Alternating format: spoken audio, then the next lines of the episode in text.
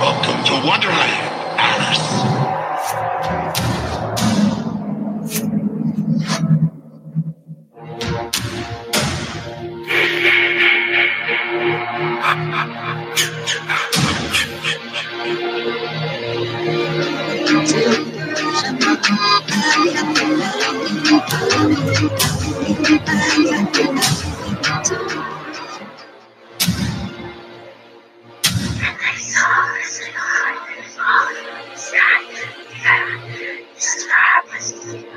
Forty going on. Fourteen. Hello, everybody, and welcome to 40 Going On 14. I am Mike. I am Patrick. I'm Um, Joel.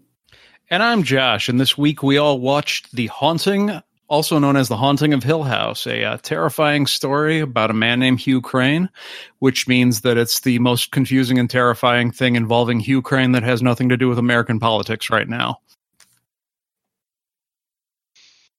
That whole Hugh Crane thing, it really was bugging me that every single time somebody would say that name, I'm like, it sounds so much like Ukraine. It really was bugging me. Indeed. They should have just Brexited. I was like, this is so topical in so many ways. Oh. There it is. there it is. Uh, Oh, yeah. So this week, Haunting, The Haunting, The Haunting, and The Haunting of Hill House. We got a Nanny, nanny, trifecta. boo boo. Yeah. Damn it, Joel. I was going to say he's not stuttering. I mean, we, we watched two versions of The Haunting. Yeah. Two versions of The Haunting, the original 1963. Three. Yep. Yes. 1963, um, a 1999 one that we're all going to have opinions on, and then the uh, 19, uh, 2019, uh, 2018. 2018. What did I say? 19. I did. 2018 was that one, and season two comes out 2020. So it's been it's been out that long. Mhm. Yeah, yeah, last year. it was uh yeah, last Halloween. Oh wow. I, Yeah, Mm-hmm. we discussed doing it for the show, but we didn't Oh. have time. okay. Well, yeah. That's what we do here. We keep up on things, ish.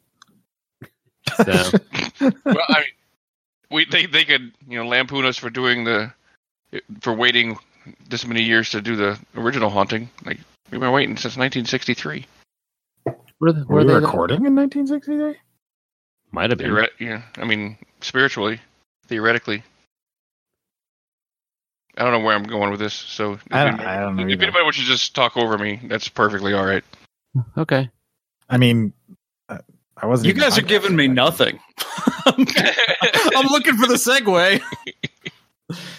if you like not having segues, If you like not having segues, you might like all the shows on the podcast collective, I guess, such as I Am Salt Lake, The Dog and Deuce Show, The Empty Rant Podcast, Mom and the New Dad, and of course, the Rad Dad Radio Hour. Rear, rear, rear, rear, woo, Wow, wow.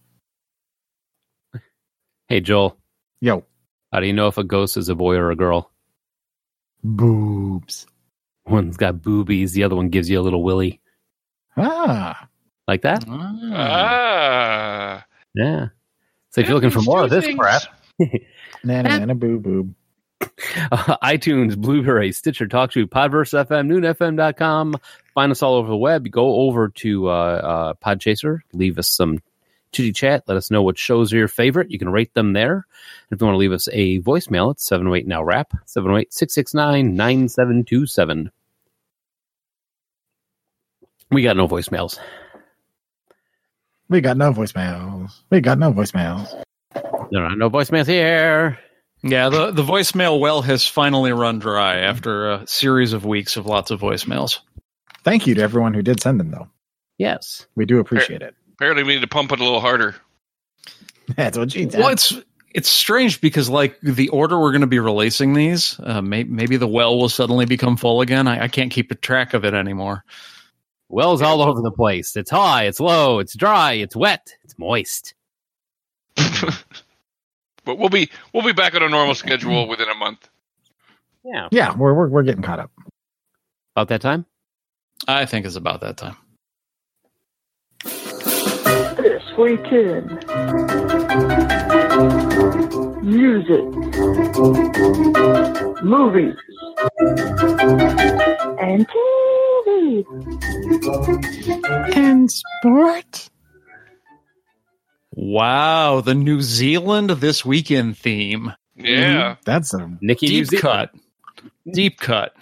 Those of you that are have just started listening, that's actually uh, Nikki from New Zealand, a listener of ours, who uh, phoned in li- literally uh, her. Uh, she wanted to be on the tweet, so Yeah, we haven't Wow. heard that in literal years.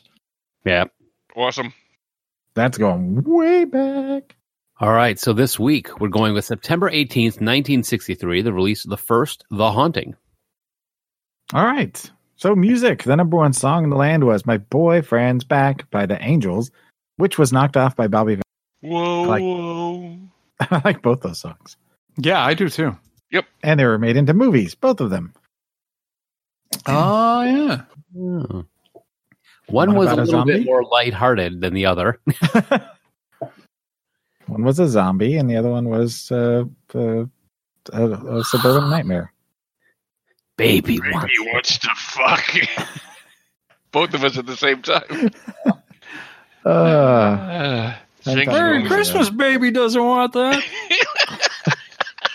he just turned into Hank Hill. oh, damn it, kind Bobby. of kind of wandered from Barney through Butters to Hank Hill. I got a picture of Hank Hill dressed in a Christmas diaper. Oh, man. That boy ain't right. Damn it, Peggy. How you talk me into this? Uh, anyway, so on September 12th, the Beatles reached the number one spot in the UK for the third time with their single, She Loves You. Yeah, yeah, yeah. You know you should be glad. Okay. Then uh, we'll move on to Richard Noel Marks, born September 16th as an adult pop rock singer, no- songwriter, musician, record producer, and Twitter savant who has sold over 30 million records in his career. He had a stream of hit signals during the late 1980s and 1990s, which means he is not a one hit wonder. Oh, nice. His songs include End the Summer Nights, Hold On to the Nights, Right Here Waiting for the Nights, Don't Mean Nothing for the Nights, Should Have Known Better for the Nights, and Too Late to Say Goodbye to the Day. Those are all edited for content. That dude had a that dude had a pretty pretty healthy career. He's still going. And by the way, the Twitter thing is real. If you don't follow him on Twitter, you should. He's very Yeah. funny. Yeah, I was wondering what's that about? Is he just like He's just Like- really funny. He posts stuff like daily, and he's just, he's just very funny. He has 35,000 tweets. What the hell? And I follow him, and he frequently makes me laugh. huh? Hmm. I will uh, have to add him to my Twitter feed because I was not aware of this. Yeah, Yeah, no, that's he's a Twitter comedian. Who who knew? yeah. Apparently, Pat knew. That's why t- Pat's the talent. exactly. Richard, it's just Richard. Oh, there he is. All right, I've added him to my uh, feed. So moving on, Jarvis Branson Cocker, born You have been 19. blocked by. That was fast. Start that over, Anyway. Joel. Sorry. Jarvis Branson Cocker, born September 19th, is an English musician and actor. He was the founder, frontman, and sole consistent member of the band Pulp. Cocker has also pursued a solo career, and for seven years, he presented the BBC Radio 6 music show, Jarvis Cocker's Sunday Service. Do you know him? I, I, I know of Pulp. Yeah, I'm not familiar with Yeah. him specifically, but yeah, working at the record store, they were they were in rotation quite a bit. And finally, songwriter, composer, actor, and author Fred Hildebrand was a musical comedy actor for 25 years. Wrote his own material and wrote several stage and television scores. Some of his popular song compositions include "Shake the Hand of the Man That Broke Your Heart," "How Many Dreams Ago," "Please Return My Heart," and "Will There Be Room for All of Us in Heaven." He appeared mostly in TV and short films until his death on September 15th, where he found out if there was room for him in heaven. Yeah, his final song was "Gee, I hope so." Yeah, I don't think I actually know any of those. Me either. Yeah, I don't. Well, shake the hand of the man. No, No, no, no, no, that's a different song you're thinking of. You're thinking of a spiritual. put your This one- hand in the hand of the man that Yeah, healed the, the Jesus. Yeah. I don't- calm the storm. Yeah, Well, and he, he I'm- did write scores, so those could have all been instrumental, so we wouldn't know them by their titles. Oh, true story. But no, Shake the Hand of the Man was a real song. I did listen to it. Oh, okay. Gene Watson So- did a uh, did a version of it. So it had lyrics and all. Yeah, yeah. it- Basically, it's all about you know like his you know he- his ex woman you know and somebody broke her heart and he's like and just talking about how he wants to shake his hand. That's all. I mean, All right. Well, Yeah. moving on then to movies. The number one movie in the land was The Great Escape, starring Steve McQueen, James Garner, Richard Attenborough, Donald Pleasance, James Coburn, and Charles Bronson. Great movie. Oh yeah, it's it's easily in my top ten, maybe top five. you know, I still haven't seen it. Really? Oh, Yeah, I own the damn thing. I still haven't seen Wait it. a second. Wait a second. Didn't we we watched it? No, we Nope. didn't. Nope. It hasn't we been didn't do a remade, show and on I it. don't think we've ever done a profile on any of those actors. Okay. As much most of as 'em- Joel might want a Bronson show. Well, I mean, he he passed away in uh, ninety seven. Right. So the, the now would be kind of sparse. Yeah, and We get half of that off. most of them. Then didn't, eventually uh, they're make going to it the remake the 2000s. great. Oh, I just was going to say they're eventually definitely going to remake that film. So I'm looking forward to eventually doing it because it, it probably, in my opinion, it's the greatest of all World War II films. I wonder if that would be something like uh oh shit, got like a Guy Ritchie movie or trying to think of somebody that would fit that mold. So you're obviously saying that it's better than Saving Private Ryan. And it's not close. Huh. Huh. Yeah. It's a bit different kind of a war movie, but yeah in terms of like great actors doing great characters yeah the story is definitely better yeah, it's it's very rich. all right the movie the vips was released on september 19th starring elizabeth taylor maggie smith orson welles richard burton rod taylor and margaret rutherford who won an academy award and a golden globe for best supporting actress I don't even know I- if I've heard of that. yeah i don't know what this is and i'm a big fan of at least three people on that list I think you would really like this movie. Um, it, it's a it's about a bunch of people that are uh, stranded in an airport when uh, something I can't remember the reason why, and all of them have various very important reasons why they have to be where they're supposed to be, and they you know it's all about them trying to work out you know things between each other you know and like the pieces start for the, you know it's, it's an interesting movie, Hmm. but it's it's what it's a it's a you know like a bottle episode type thing. It's a one, one setting in a terminal, and it's just you know a bunch of Huh. good actors acting the shit out of shit. Every time I hear Richard Burton's name, I always think of Bill Murray doing Richard Yes. Burton. Rude. Yeah, that sounds interesting. I've All right. really never heard of it though. Also released this week, we have X, the story of Dr. James Xavier, portrayed by Ray Milland. Uh, he invented a serum for improving human vision, and he proceeds to experiment on himself with horrifying results. From the director who gave you Swamp Women, The Wasp Woman, and the classic acronym of the week, TBWAME E, exclamation point, which I'm pretty sure stands for Taking Baths with a Medical Examiner. well, so much for me thinking you were going to get semi close with it this week. No, I decided to just go really strange. Dude, I would watch the hell out of that movie. no, that is the beast with a million eyes. Ooh, how could you Oh. get that? Well, I mean, you, you totally could, but Those are some those are some classic kind of B sci-fi films. there. Oh, Oh, yeah, the Wasp Woman. That was I. I've seen that one multiple times. You guys Huh, haven't, I'd heard of nobody's that seen one. X? I have Nope. not seen X. I hang on. I gotta see. Though I hang on. I, when- I think he was trying to give himself x ray vision and something goes horribly awry. Yeah, I've heard of it, but I've not seen it. Same with the Wasp Woman and the Beast with a Million Eyes. I give him a lot of credit. He's got a lot. I mean, Ray Milland, he's got a lot of these B movies in his thing, but then he's also got The Lost Weekend, he or uh, uh, Dial M for Murder. He's got a good swap between I'm doing this for the paycheck. Oh, he was in Frogs. Ah, that's a classic. Yeah. X, The Man Parentheses. with X Ray Eyes, 1963. Oh, I've seen this. I recognize the poster. Figured one of you might if you saw the picture. It's in this one they did the effects of him having the X-ray vision, X-ray eyes on them. What they would just had two, almost like pointing. He would take two flashlights and just point them at your eyes. That's going to be the effect. So TV, top shows in the land were The Beverly Hillbillies, Bonanza, The Dick Van Dyke Show, and Petticoat Junction. That's kind of a grab bag, isn't it? Yeah, Yeah. that's Nothing the wrong with fun part of going down, going into the '60s. Yeah. That's definitely the like middle of summer in the 1980s stuff that's on channel 32 in the mid afternoon. Oh, yeah. I kind of miss Channel 32, man. It was always like the go to after school. There is nothing wrong with your television set.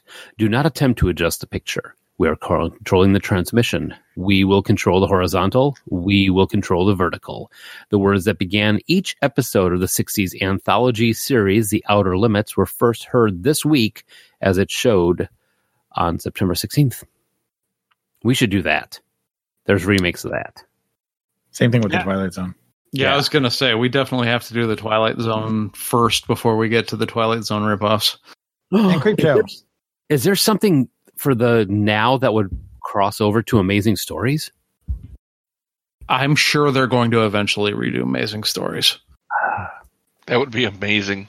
It, it's too too well a regarded a, a like semi obscure 80s property for them not to eventually get back to. I mean, there's too much. It's, it's I don't say underground love to it, but there's too much love for like everybody. Nobody really remembers it at the forefront of their mind, but when you bring it up in conversation, talking about old TV shows, everybody does the same thing. Oh my god, I totally remember that. That was the one. with- Yeah, Same thing with The Prisoner.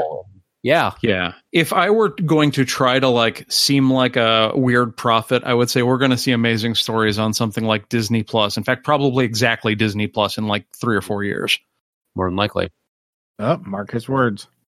Yeah, it seems to me like an amazing stories remake would be the sort of thing that one of the streaming services would want to like anchor, "Hey, we've got this as an exclusive." And yeah, my my money would be on Disney Plus for that one. Nice. All right. So, other shows that premiered this week were The Fugitive, The Patty Duke Show, and Burke's Law. I do not know Burke's Law. That's the one where the hot dog makes that lawyer lose control. I'm just going to go out on a limb here and say you don't know what Burke's Law is. It's about, no, I it's don't. about the identical cousin judges. They're No. cousins. I was going to say it's the law that says it's illegal to reveal to people you've been uh, harvesting victims of aliens on a deserted spacecraft. That's oddly specific. All right. Identical lawyers, and you'll find. Nobody, huh? I'm guess I'm guessing that there's a Captain Burke or something. Yeah. no, down there. Bur- Burke from Aliens. It was it, never Uh, mind. Oh, Oh, Mike, Paul Reiser? got- Mike Yeah. totally should have got that one. I- yes, I should have. You, that was a line drive right to my face, and I missed it. That's what she said. I'm. I, I said it quietly so you could keep going. That's what she said also. starring Gene Barry, Gary Conway, and Regis Toomey and Leon Latonk. Lontonk? Leon Lontonk. Who the hell is Leon Lontonk? he made those trucks that everybody liked to play with when you were young.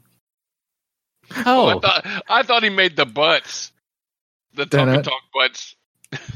Da da da da. Sexy, sexy. Christ. All right, I'm moving on. Ain't nothing Born September wrong. 18th, Daniel Kingsley Povenmire is an American television director, writer, producer, storyboard artist, and voice actor. Povenmire has been a long-time contributor to the animation business, working on several different animated s- television series such as Hey Arnold, The Simpsons, Rocco's Modern Life, SpongeBob SquarePants. Uh, he was director of The Family Guy when he left to create Phineas and Ferb with Jeff Swampy Marsh. Povenmire has been nominated for several awards, including a BAFTA, an Annie, and an Emmy and all of those shows. Oh, Rocco's Modern Life got remade. They're about to come out with a second Phineas and Ferb movie too. But Phineas and Ferb, man, that's a, a really good show. It's a great show. I've never seen it. No, No, Oh. And it got a spinoff. yeah, I, I, I have to say it's one of those it it does the line between this is entertainment for the kids and the sub comedy of for the parents really really well. Yeah. It's, it's one of those like the girls have rewatched episodes of it now and they're like I could didn't get half the jokes that are at, in that thing because they were laughing at the goofiness kind of type kind of stuff. like Rugrats. Yes. Like that video's for grandpa. All right. On to sports. Background Phil. Sports. Second year pitcher Jim Bouton's 20th win of the season clinched the Yankees' 28th pennant on September 13th. On September 15th, while playing for the San Francisco Giants, the Alou brothers, Felipe Malti, er, Mal, I'm sorry, Malty? Matty. Delicious. He's creamy. He's got a crunchy coat, though. Felipe, Matty, and Jesus became the first all brother outfield in the major leagues. Maltese milk balls. Ew. Got a very creamy center. Hmm. They they play they all played in the outfield for one inning, which was the first time that had ever happened. Three brothers in the outfield was the point of that. All right, moving on. Cecil Grant Fielder was born September 21st. He is a former MLB power hitter in the 80s and 90s. He played for the Toronto Blue Jays, the Detroit Tigers. I'm sorry, goddamn, 80s and 90s, and he's a power hitter. that old man is hot. Oh no, not in not in his 80s and 90s. The 80s and 90s. Bring it on, Sonny. He, he didn't pick up a bat until he was 65. Come on, Malty. Do it. Hit it right to Malty.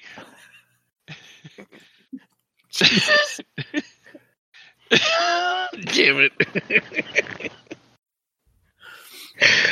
Fuck. All right. Shut up.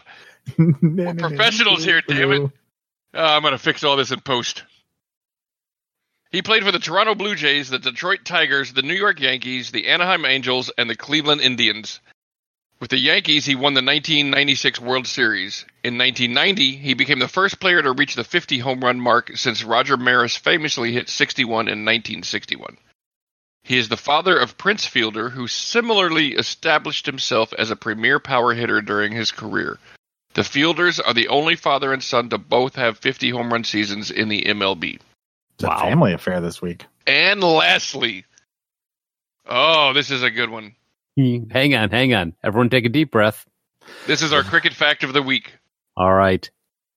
Sir Curtly Elcon Linwall Ambrose, born September 21st, is a former cricketer from Antigua who played 98 test matches for the West Indies.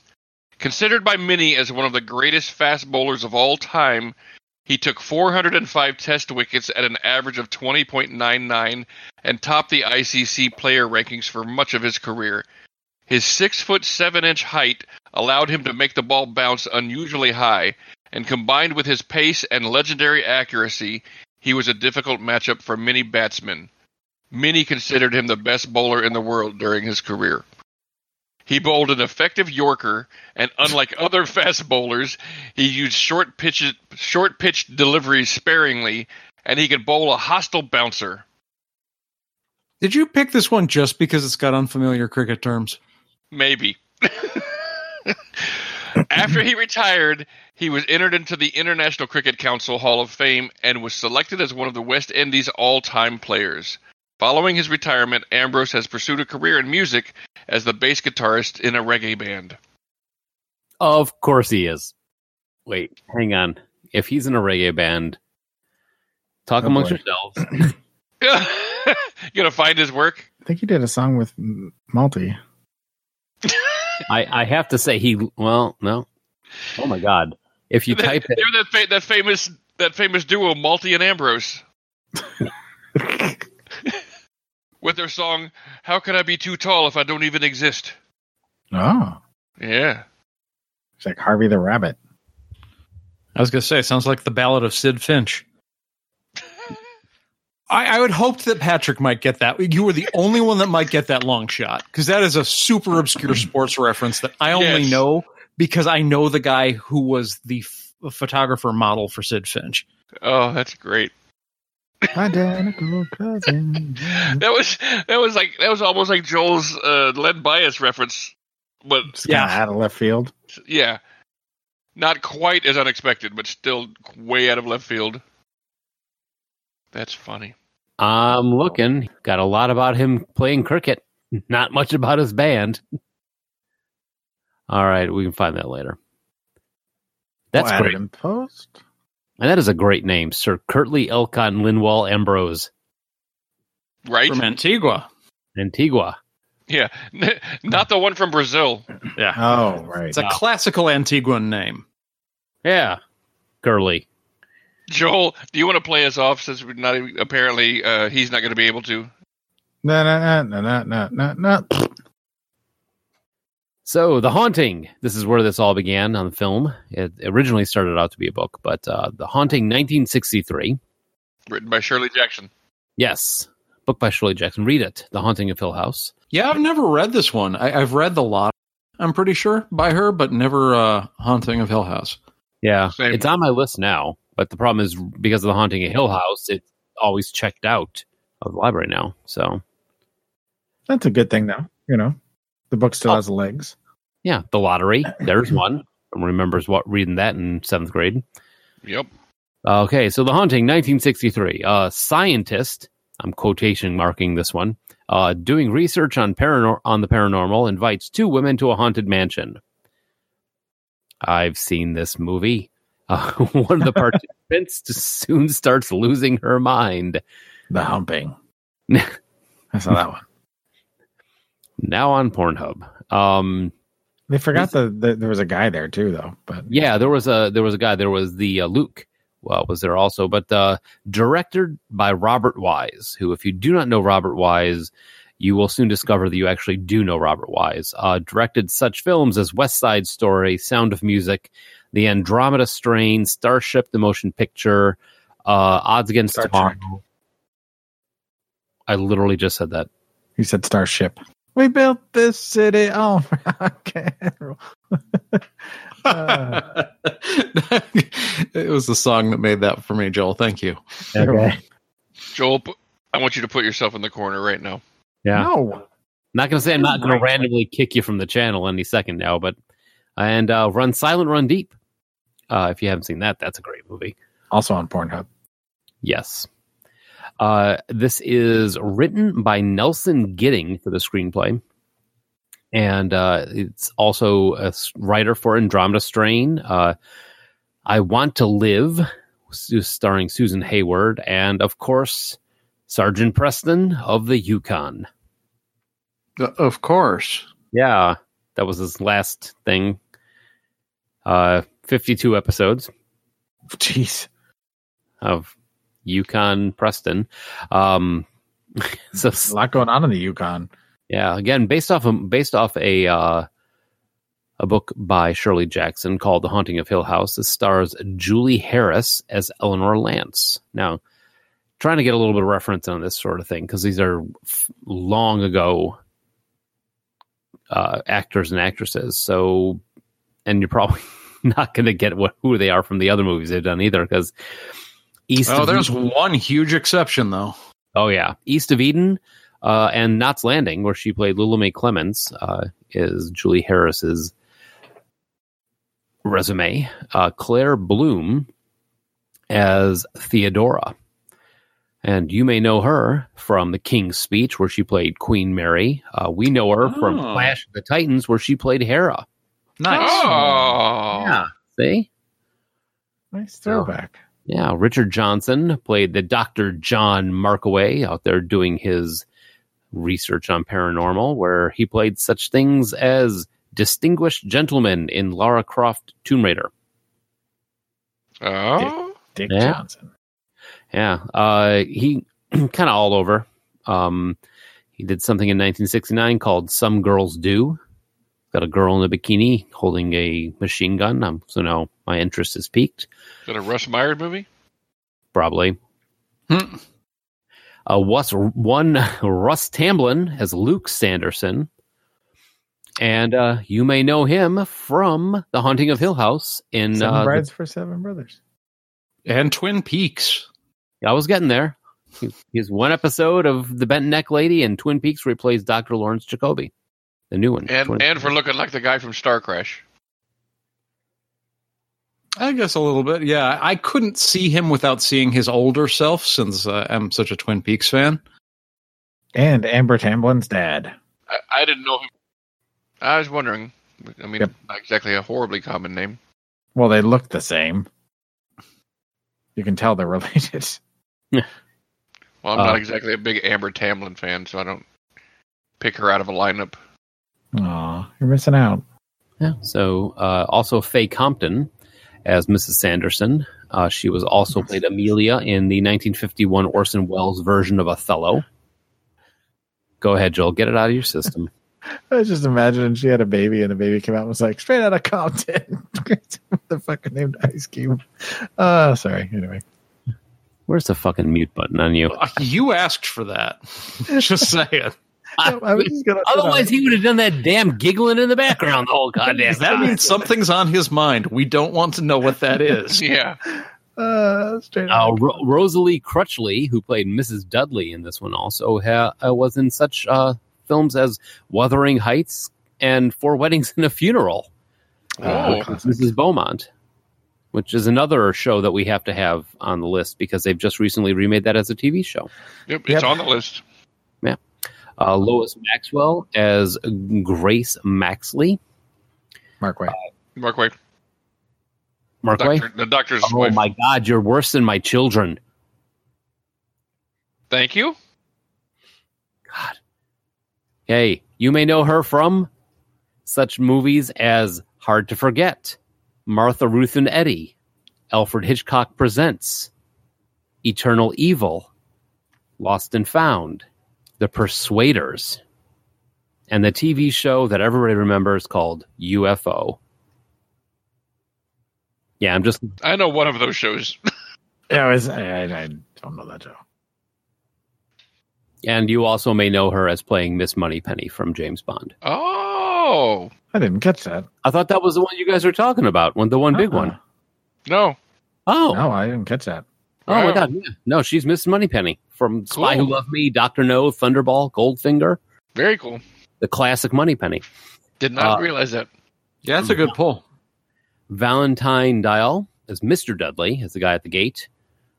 Uh, n- kept his credits to a lot of the weird movies. Uh, City of the Dead, The Bizarre, where he played the mummy, uh, and The Tragedy of Coriolanus TV movie, and something called Martin Luther Heretic, which I'm sure is awesome.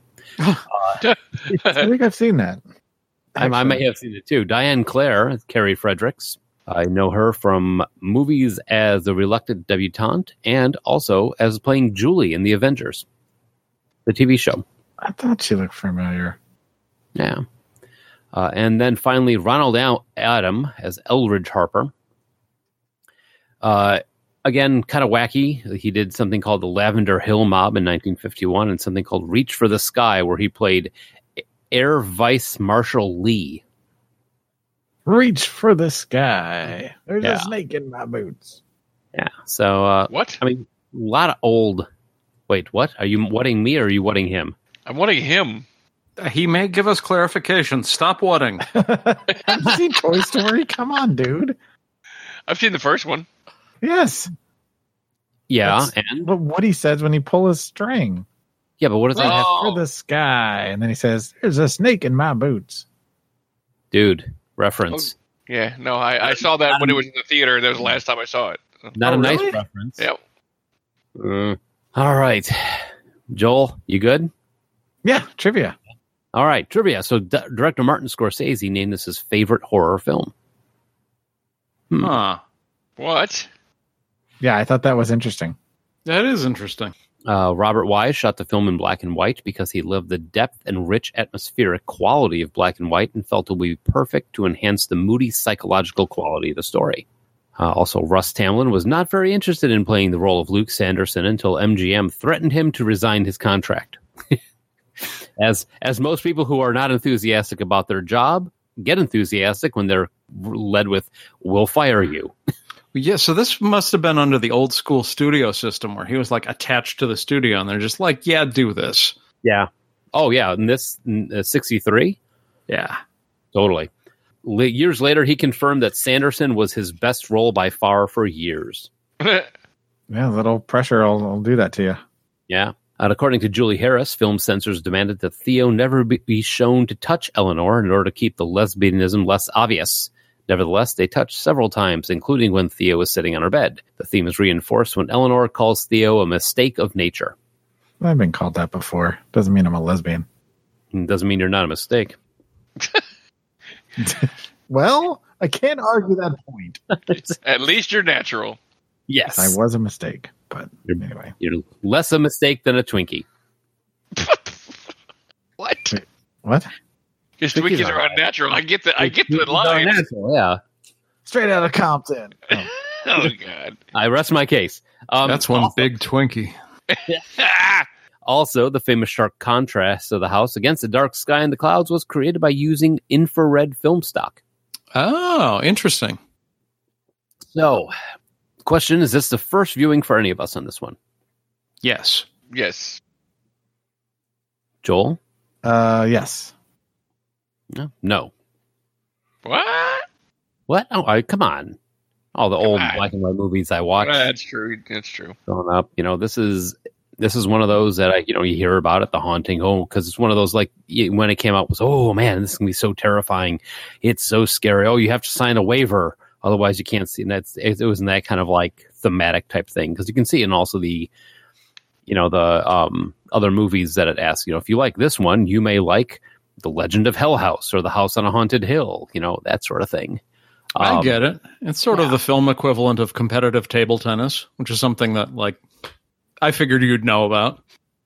I don't know anything about that, but thank you. for- competitive table tennis? No, not at all. I- I- It's one of those things. Whenever we talk about like football or basketball, you're like, no, and then we're just like, oh, okay. Yeah, that's ju- that's just fringe enough that it could be that I can see why you would think he would know that. I mean, I Yeah. totally, yeah, I totally believe that. I mean, com- completely say, yeah, that you, I can get it, but unfortunately, no, I don't. okay, just not that specific one. But uh, yeah, no, I've seen this before. Uh, it's, I actually kind of like this one.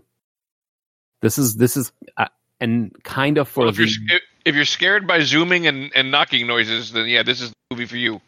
Yeah, I mean, if the filmmaking's fine, the acting's a little uneven. Some good performances, some bad. I mean, the sets are really cool. Those- Both of those are from the same actor, the good and the bad performances. Yeah. I, and that's the thing is the the problem is is that it's just kind of a little dull. Well, you got to look at it in the framework of 63. I mean, 63 was though that was kind of like it started up that shock horror what they could get away with type of thing.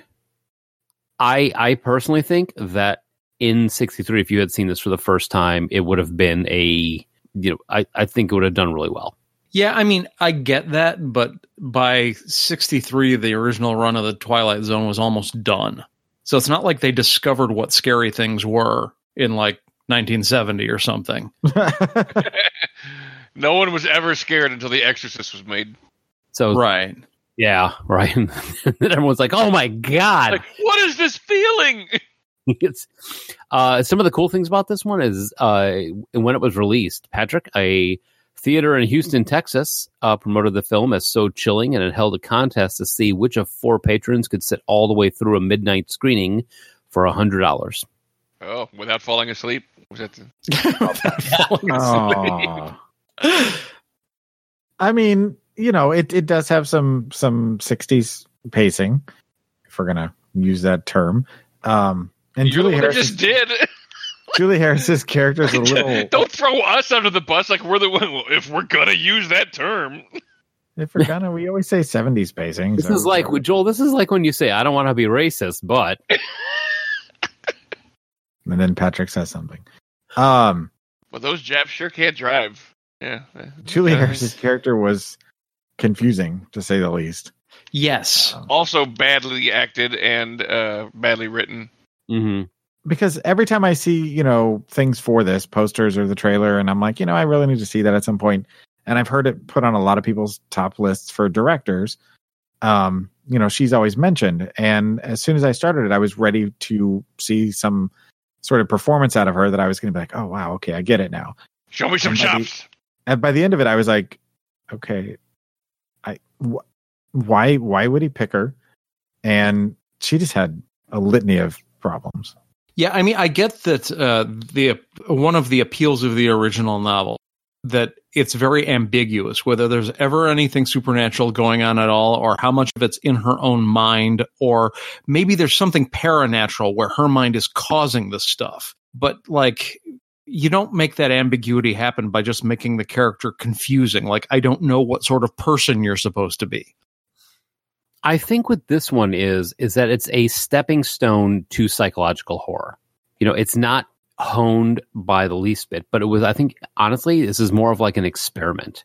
Uh, you know, like they didn't really learn how to do the internal voice thing. Yeah. What I've read about the original novel, I, I think that they tried to make a slavishly accurate interpretation of the novel, but maybe didn't quite get the novel 100%. So they like hit all the main beats, but the stuff they changed for the screen maybe wasn't the right stuff. Just Mhm. kind of my take on how this could have happened. Well, and again, it's that experimental type of thing where they're like, you know, oh, we're taking this novel, turning it into a movie. It's a psychological horror novel. I mean, in which we're, sh- you know, we know that can be written because she did, you know, like we said before, she did the lottery, which was really disturbing when you read it. And I think there was just a attempt to create that s- that psych horror that would come from reading a book into the theater. And I think that's the first baby steps of that genre. and I mean, there's some things that that work, um, but the the house specifically as a character, but like the sound of the the noises outside the the room just sound they they weren't as effective as I think they thought they were, and maybe in the theater it would have had a different effect, but even on a surround sound, I didn't felt strange, like it didn't work. Well, yeah, and when they were laughing about it sounding like someone was knocking on the door with a cannonball, I was like, that's why it sounded so weird. That is what it sounded like. Mm-hmm. And okay, let's just talk about Russ Tamlin's character here, Luke. Was he just there to play the I'm gonna make I'm making money and I'm gonna make vaguely sexual comments about the girls the whole time? Yeah, I mean, that seems it. Yeah, Okay, good. I I Just really checking. do think yeah, that's what his character was. Yeah, Russ, just be yourself, man. I do have to say, the man had an amazing head of hair. right. So And he did have that walking the line between legitimately charming and kind of skeevy, mhm. which did make him uh one of the more interesting of the four characters. Yeah, because you never really knew what side of the fence he was on. Yeah. Well, I think honestly, I think it made him the more the most interesting of him because the whole time he's kind of like he's he's looking at the house as dollar signs. I mean, like when they find the library, his whole commentary on that is, man, if I sell this place for you know twenty five cents a book, I'd make a mint. You know, but at the same time, he gets on the the spiral staircase, which you see again in all All the movies, reiterations of this. Yeah, the spiral staircase is a recurring theme. You know, he he does toe that line of maybe there is something kind of freaky going on around here. You know, I could live in this house. I could make money off this house. I could put a go-go dancing thing in the like he wanted to have dancers coming down the spiral staircase. But at the same time, you see him, like you said, bounce between that. Is is there really something happening here? Um, Well, he, But if- he he plays the role of the everyman, you know, as far as like you you see the hit, you know, you get to react to all the craziness through his eyes because he's the one that you know. Obviously, Nell's going nuts. The doctor is kind of in on the whole thing, and well, Theo is just Theo. yeah. So he kind of is supposed to play the role of you know the, the guy who's kind of cynical, but you know not closed minded. Right. Yeah. I'm cynical, but I know when I need to run. well, because Theo's actually got you know powers, so to speak. Yeah. Um, One of the things that Uh, I think Jo- Abilities. ability, yes, one of the things Josh and I were talking about before we started recording was uh, there's a lot of s- just I don't want to say ripoffs, but nods, n- lines from this movie that will carry over into the next two movies. Uh, mo- m- first one I noticed is if, uh, when we watched the '99 version is the "I don't come around here at night."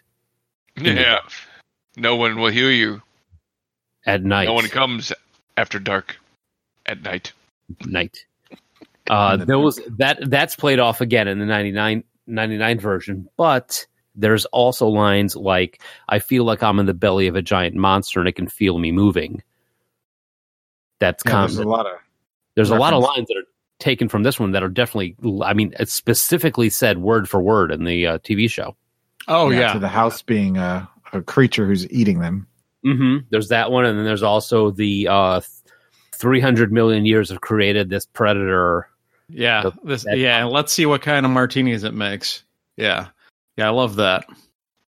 Well, and there's a lot of references to uh, the the dead children, specifically the one scene where she keeps talking about, you know, I'm not going to let you harm a child. Well, that was the '99 one. Uh, they did it in this too. Oh, did they? I didn't. I noticed it more than the '99 one. Yeah, where she's in the bedroom and she's looking at the wall, and you can almost see like a face in the the architecture. Where could And you not see a face in the architecture in this place? And In the doorways. she kept hearing the the children's voices. Yeah, w- w- are we almost ready to move to the 99? Yeah. That's, yeah. Let, Okay, let's- well then let's start with that line that I'm not gonna let you harm a child. That really annoyed me because I was like, uh, he pretty much already did. They're dead, hate to break it to you, but you're a little bit late to the party. on this. right? I'm not gonna let you harm a child. Uh, there's no child around here for him to harm because they're all dead. That didn't even register with me, considering by that point the entire movie was a Windows 95 screensaver. Oh my god! Yeah, when the flying toasters came out, I was like, dude, so, do we want to run down the cast before we start ripping it apart for shitty CGI? So the haunting, 1999. We are looking at when Eleanor, Theo, and Luke decide to take part in a sleep study at a huge mansion. They get more than they bargained for when Doctor Morrow tells them of the ghost house or the ghost housely past. The ghost house housely past. This is directed by Jean de Bont. speed. Uh, I'm going to say it like that because it sounds better. That is all. He has a very short resume. Yeah. Jean de Bont. Things that he has done. The Haunting. Speed. Uh, Twister. Now, how does somebody. Oh, he, he produced the Speed two. Speed 2. And Laura Croft, Tomb Raider, Cradle of Life. Yep, the sequel, not the original. Hmm. Yeah, he's got what five five films to his credit, I think. Yeah, five, five directions to his credit and two that are pretty good Speed and Twister. I mean, Twister's fun. Speed is is a is a solid action movie that was original at the time. Yeah. That was in so- copied. But uh, I think it was called the bus that couldn't slow down. yep. Uh, writing credits are David Self, which is an unfortunate name. Uh, but again, he wrote The Haunting. He wrote well, The Wolfman, uh, the new and 2010 version, but he also wrote The Road to Perdition, you know, which is a pretty damn good movie. He, only, he doesn't have a lot of credits also. Haunting, 13 Days, Road to Perdition, Beyond, the TV movie. I don't know what that is. Hmm. Uh, came out in 2006 and has absolutely nothing on there. Anyway, moving on. Again, credits of writing to Shirley Jackson. Uh, Liam Neeson is Dr. David Merrill. And Theo is Catherine Zeta Jones. Owen Wilson as Luke Sanderson. Wow. Lily Taylor as. Did you just notice it was Owen Wilson right now? No, he was Wow. doing the wow, Oh, he was doing the Owen Wilson thing. Yeah. thing. Yeah. Okay. It was I'll take Woody that. Allen and Owen Wilson. Wow. That's ridiculous. Uh, okay. mo- Bless it. Moving on, we've also got Lily Taylor as Nell, who I think was pretty damn good. Well, I like her in general, but I'm used to seeing her as middle aged Lily Taylor, not young and kind of hot Lily Taylor. Th- So that, that surprised me. that is kind of the thing about her on this one, wasn't it? Yeah, she was the best part of the movie.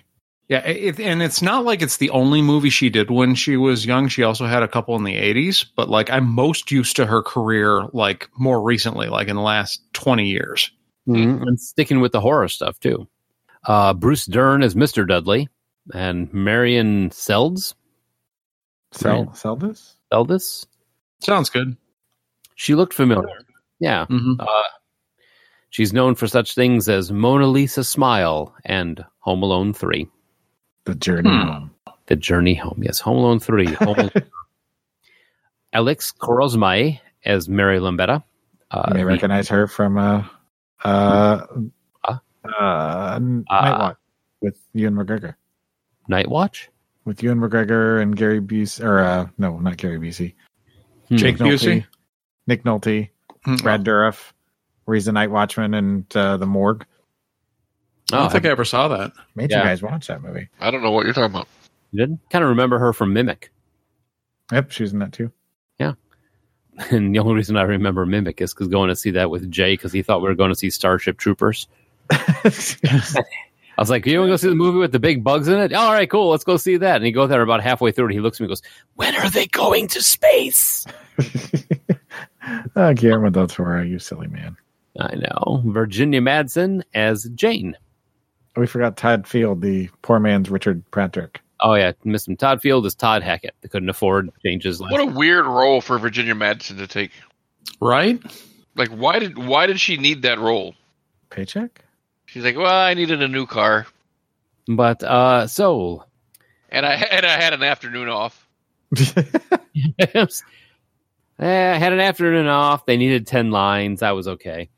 Uh, so, trivia Stephen King wrote the first draft of the script and it fell through, and he re- reworked it into Rose Red. Hmm. Okay. I have not seen. Cool. I've heard Rose Red is, is good, but I've not seen it. okay. I haven't either. I have. It's pretty good. Cool. Uh, the second adaptation of the book was going to be titled The Haunting of Hill House, which was the original novel title. It was shortened to The Haunting to avoid confusion with House on a Haunted Hill. Oh yeah. that- yeah, same year. Happened Probably to what us. hap probably what happened in 63, too. Yeah, good thing they did that, so there would be no confusion at all. House on a Haunting Hill. That was the third movie. Nobody saw that one. and the other ones. Uh, this the hill, the hills are haunted with haunted houses.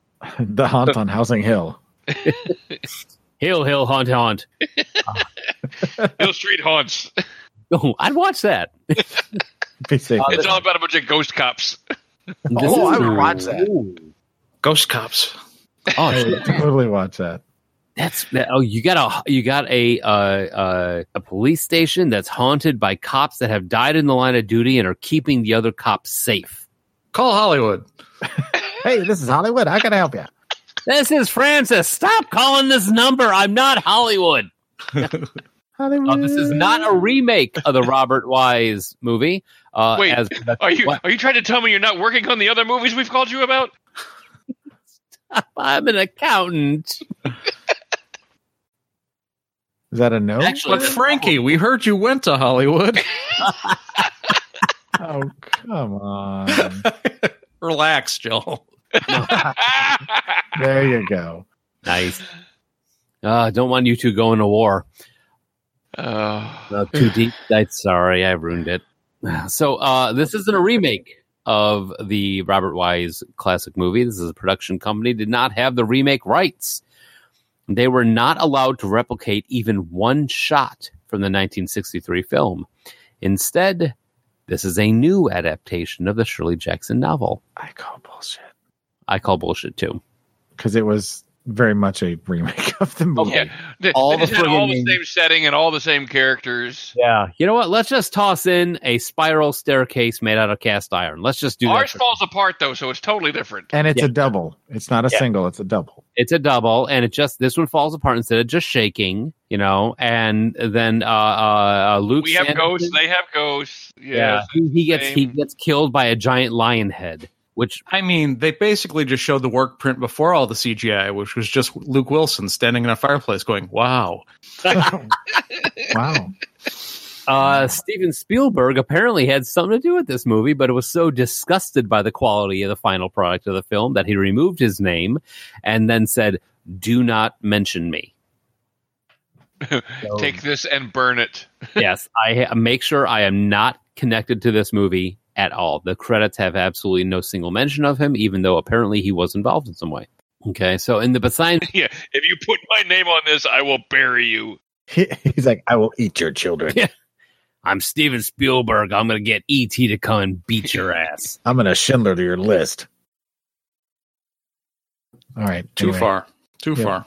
Yeah, watch you make an MLK joke while you're at it.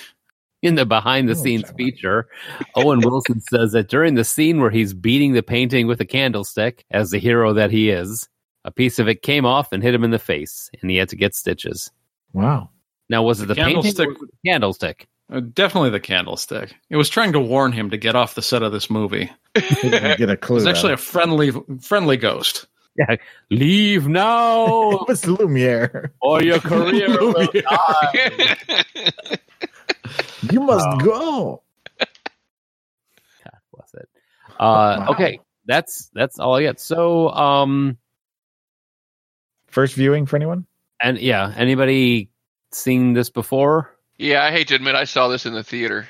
I didn't Ooh. see it in the theater, but I, I had seen it once before uh, and I, I- my memory of it was not as negative as it is now. My, my yeah, I saw it with Angela. We went and saw it, and we were both like, "That was not good." I literally had erased this film from my mind because Laura and I sat down to watch it. And I'm like, I don't think I've ever seen this.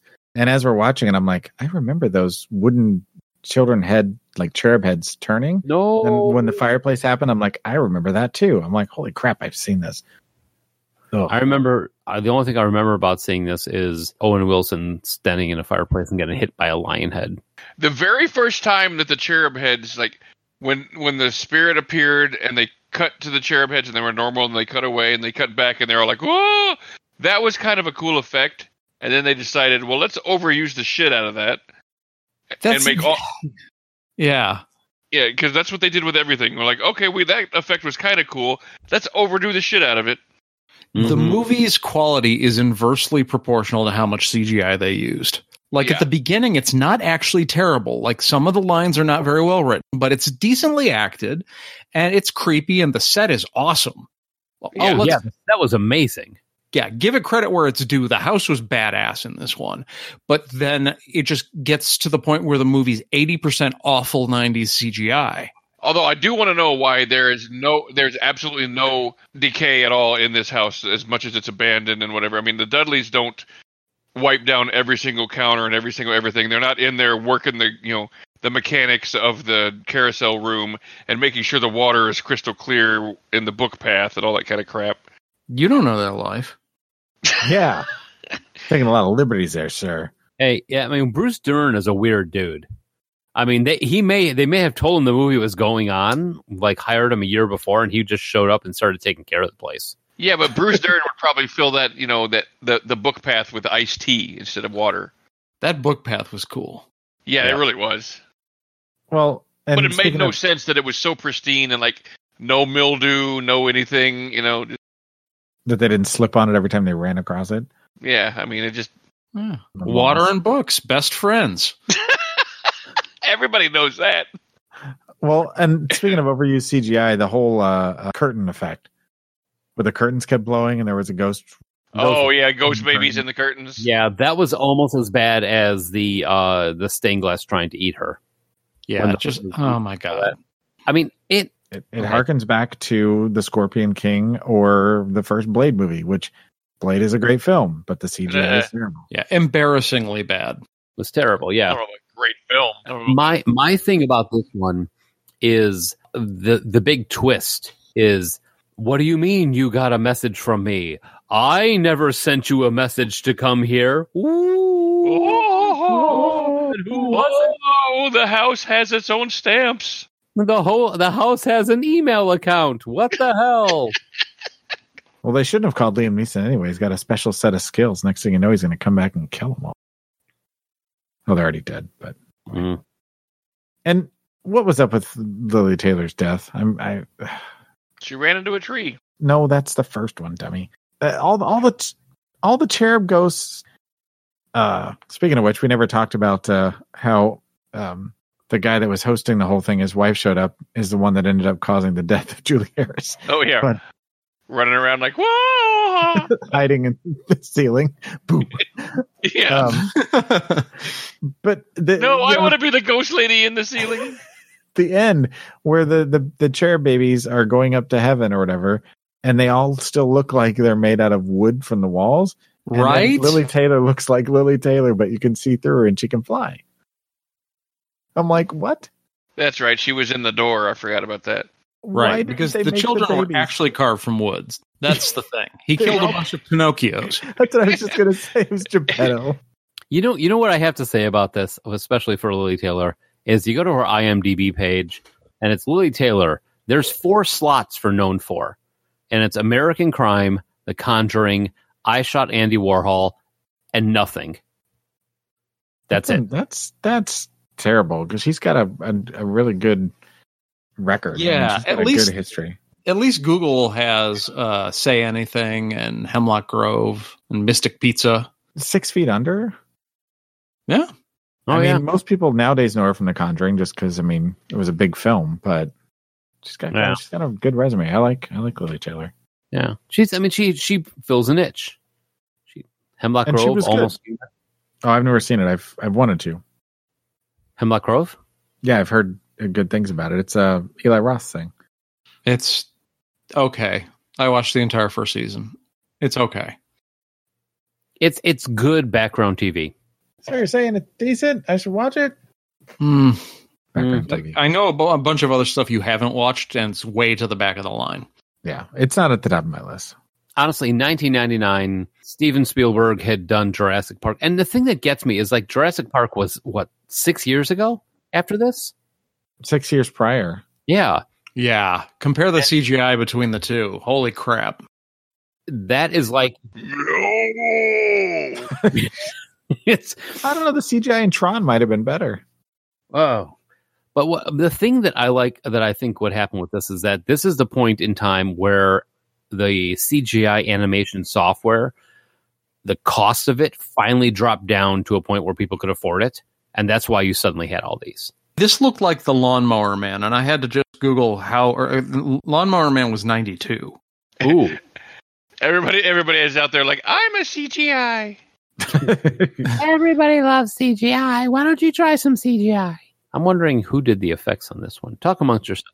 See, and they could have taken a note from the first one because the first one really didn't show you anything. It was all sound cues, and then there was a couple of you know the momentary scares with the wife at the end. Yeah, but this is But other just than an that- example of the egregious overuse of CGI when it first became popular. Well, Yeah, this was for the sure. opposite. We're going to show you everything, Yeah, and because we not leave can, any- because we, we got these computers now, and we can do all this stuff, and we don't have to build practical effects, and it's going to be cool, and it's going to look awesome, and nobody was like, you know, uh, maybe this isn't as good as we think it is.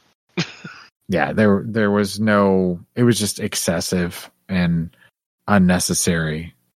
Because if they would have removed all the CGI and just done that stuff with practical effects and you know sounds and and made it more atmospheric, it it might have been a better movie. It, I think it would have been good. What was the point of having the statue in the pool try to drown Liam Neeson if you're not going to drown him all the way? And what was the point of him spitting blood up on him? Yes. at all.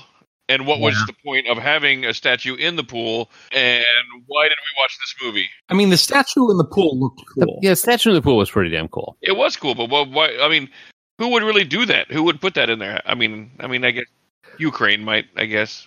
I might. Yeah, I don't know. But yes, I still don't understand why it came to life and o- only put him underwater for thirty seconds. And it was like, ah, gotcha. Get out of my house. And they gave him a noogie and moved on. the blood noogie. Just like high school all over again. Yeah, I was like, I'm, I'm amazed the statues weren't given wedgies and stuff. You know, That's why the little cherubs had that look on their face. he's behind the wall. He's like, "Hmm, hmm," giving a little wood wedgies. Ukraine was really just a giant Nelson going around just giving all these kids wedgies all the time. That's Death by atomic wedgie. that, that's what the X or that's what the cross stood for. You know, in the book, he every time he gave a kid a wedgie, he'd cross their name out and put a little wedgie sign. I gave him a wedgie. Geek, geek. he made the noise too. that's the We are noise he makes. so derailed. It's the wedgie noise. Well, I'm sorry. Did you want to talk about the virtues of this movie? No, I think I wanted to go to break so we could talk about something worth wa- watching. Well, it, it, the one thing I can say about the original on this one, uh, it made me appreciate the the the new one. Yeah, and they did sell. Yeah, we'll get to that because they salvaged Yeah. the best stuff. Besides the fact that the cast was legitimately amazing, so it's real frustrating to see that something with these actors was so bad because they overused bad special effects. and good source material that they didn't put to good use. And yeah, and and any of- a lot of the changes that they made just made no sense. There was no reason for some of the changes they did. Okay, so here's here's the connection to Spielberg. The visual effects were done by something called Tippett Studio and Industrial Light and Magic. So Tippett, Oh, okay. so that's why he was like, "All right, I want this is what happens when I let the uh, interns do shit." I was gonna say he's got the interns' cousins that are there on the weekend. what would you do? Now I'm looking at Tippett Studio. After you're done mopping, can you do some uh, effects for this movie? okay. They did. They've done effects in Solo, a Star Wars star, story. Uh they did a Jurassic Park Jeep commercial. What? Do you have MS Paint? Lemony Snicket? I don't even know. Um, they're still around, but I don't. even- Well, everybody's got to start somewhere, you know. But this was Yeah. not a good place to start. So yeah, let's let's just go to break, or I'm just going to start yelling CGI bad every 15 seconds until we do. oh, cool. Hang on. Ten, nine, eight, seven. CGI bad. All right. There. We're going to go to break. When we come back, we are going to talk about the reason we actually wanted to do this show. And it's The Haunting of Hill House 2018 uh, TV show that is on Netflix. Uh, if you are worried about spoilers, you should be. There's going to be a lot of them. We can't help it. It just happens. You've had a Indeed. year to watch it, so I have no uh, pity on you. Nope. Uh, we will be back in a little bit. And uh, thank you. Geek, geek. I don't know. That's not the sound that happened every time I got a wedgie when I. It was more like a Well, I well that's wh- wh- when I gave out wedgies. That was the sound, the accompanying sound. geek geek. I like I like to be entertaining while I you know. Now I'm terrified. No, I'm gonna give you a wedgie, but I want you to put this horn down your pants first. and hold this rubber chicken. I'm gonna be Roscoe Pico Train. Trust me, it's gonna suck for you. It's gonna be funny for everybody else.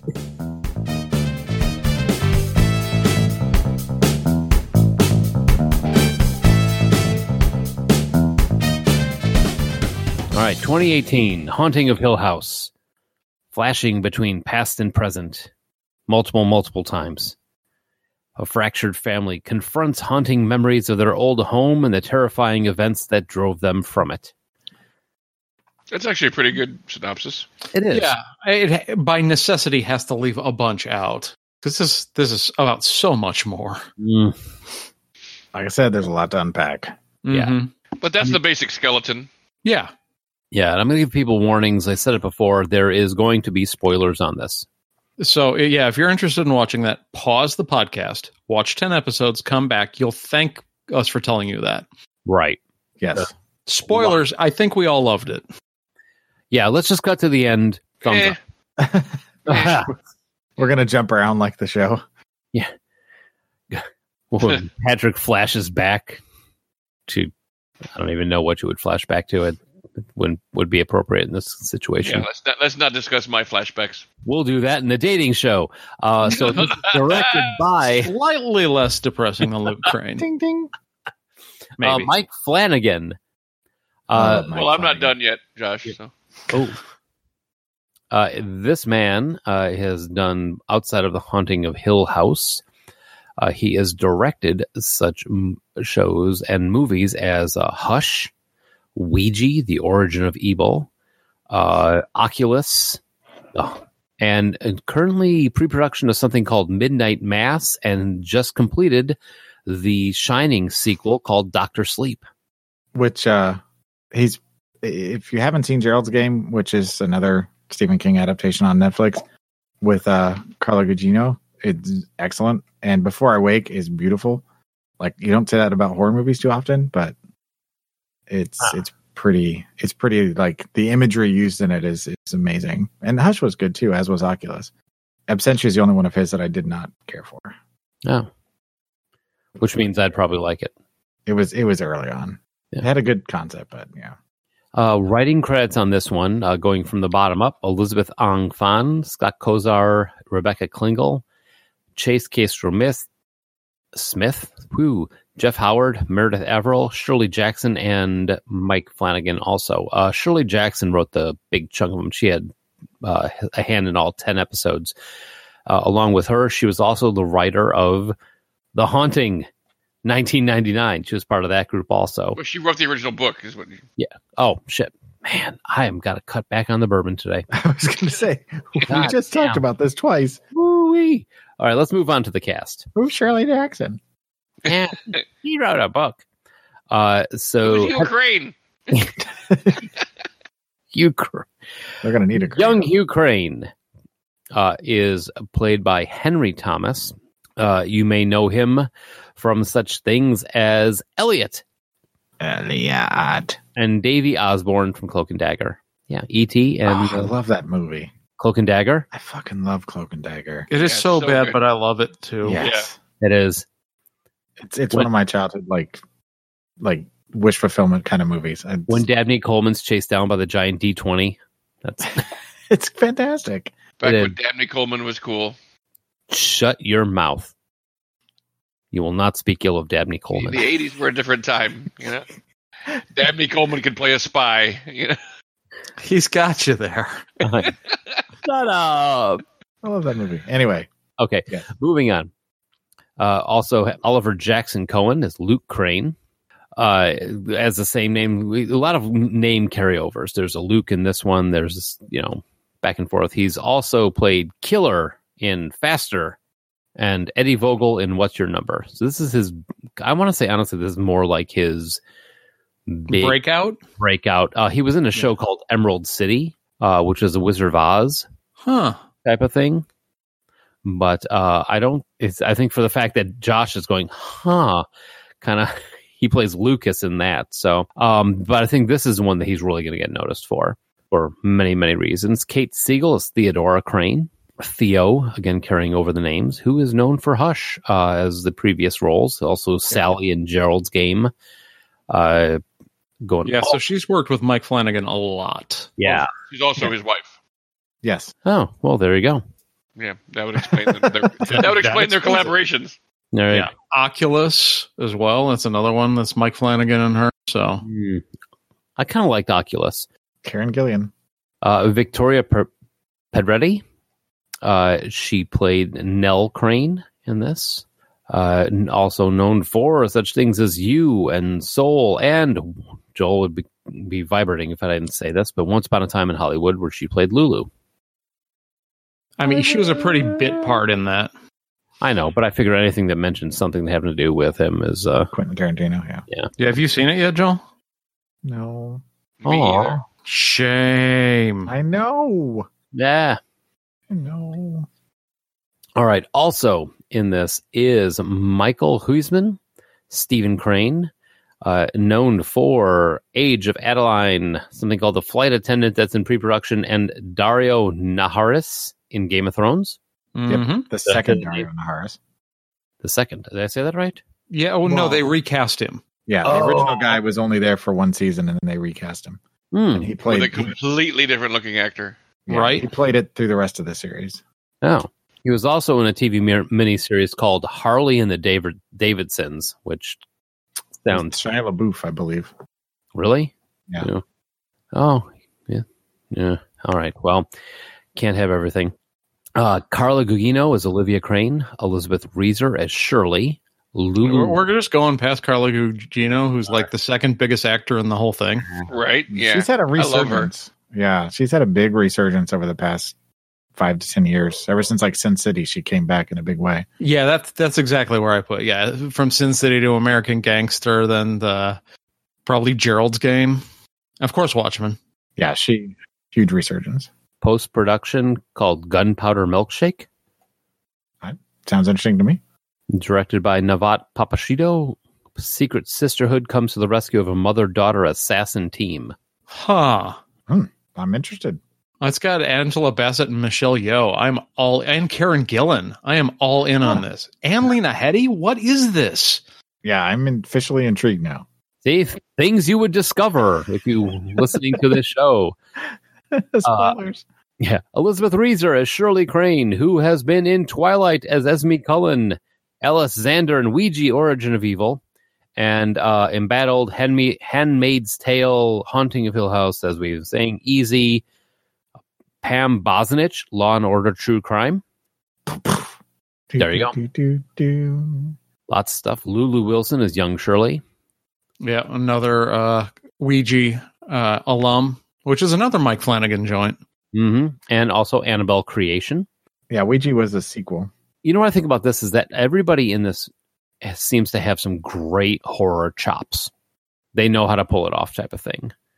Uh, McKenna Grace is young Theo. Uh, she has been in such things as Annabelle Comes Home, I Tonya, and Gifted.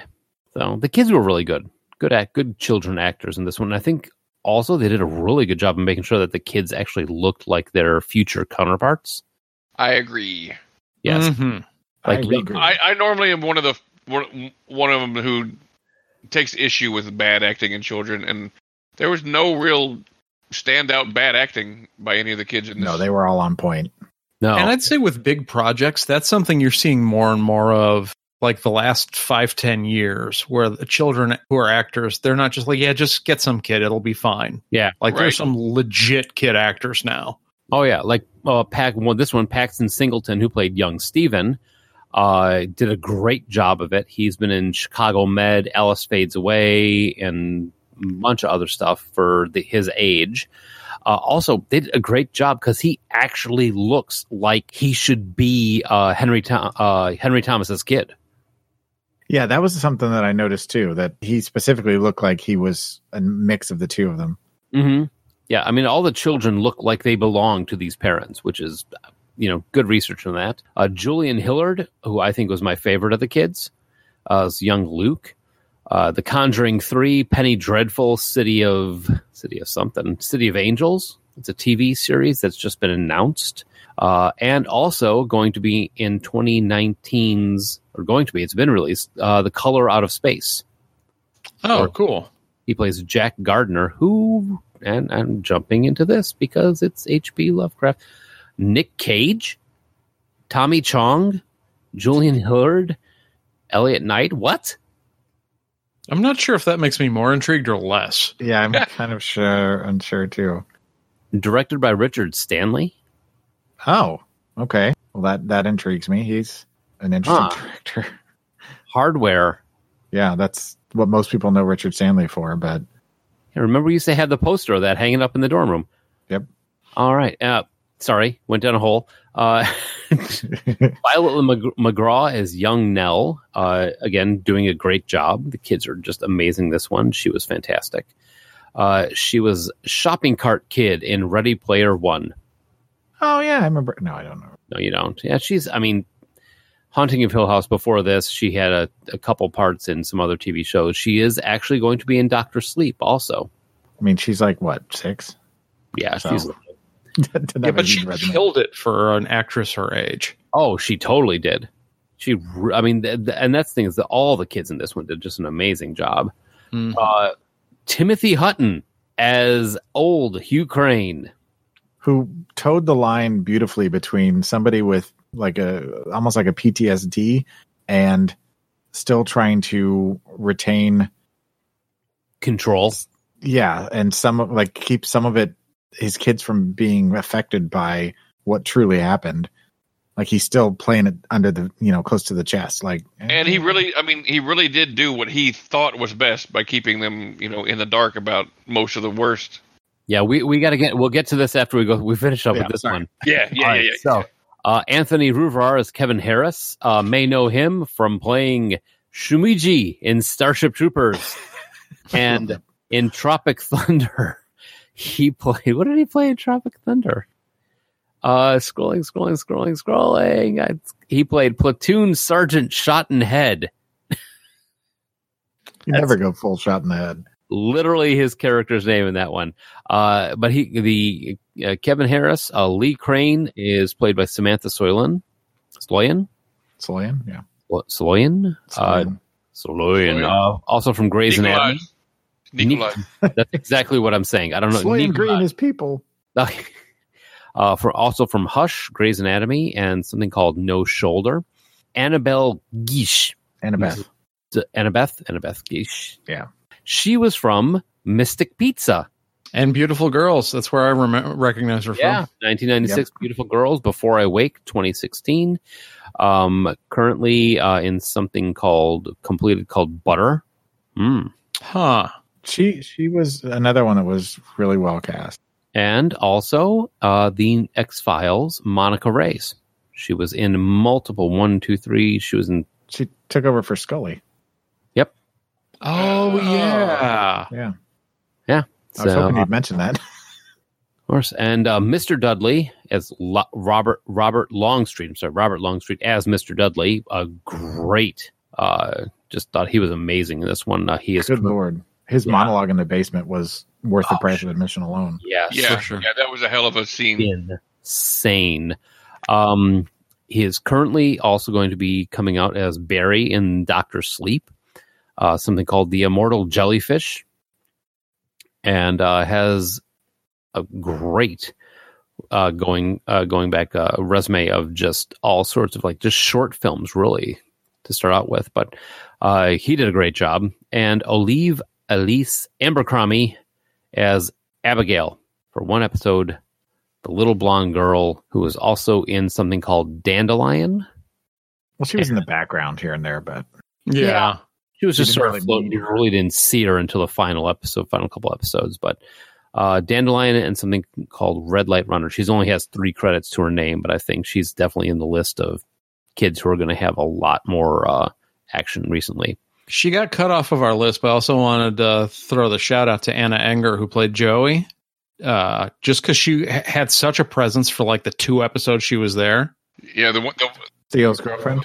no, Mm. no, the, the one from uh from rehab. Yeah.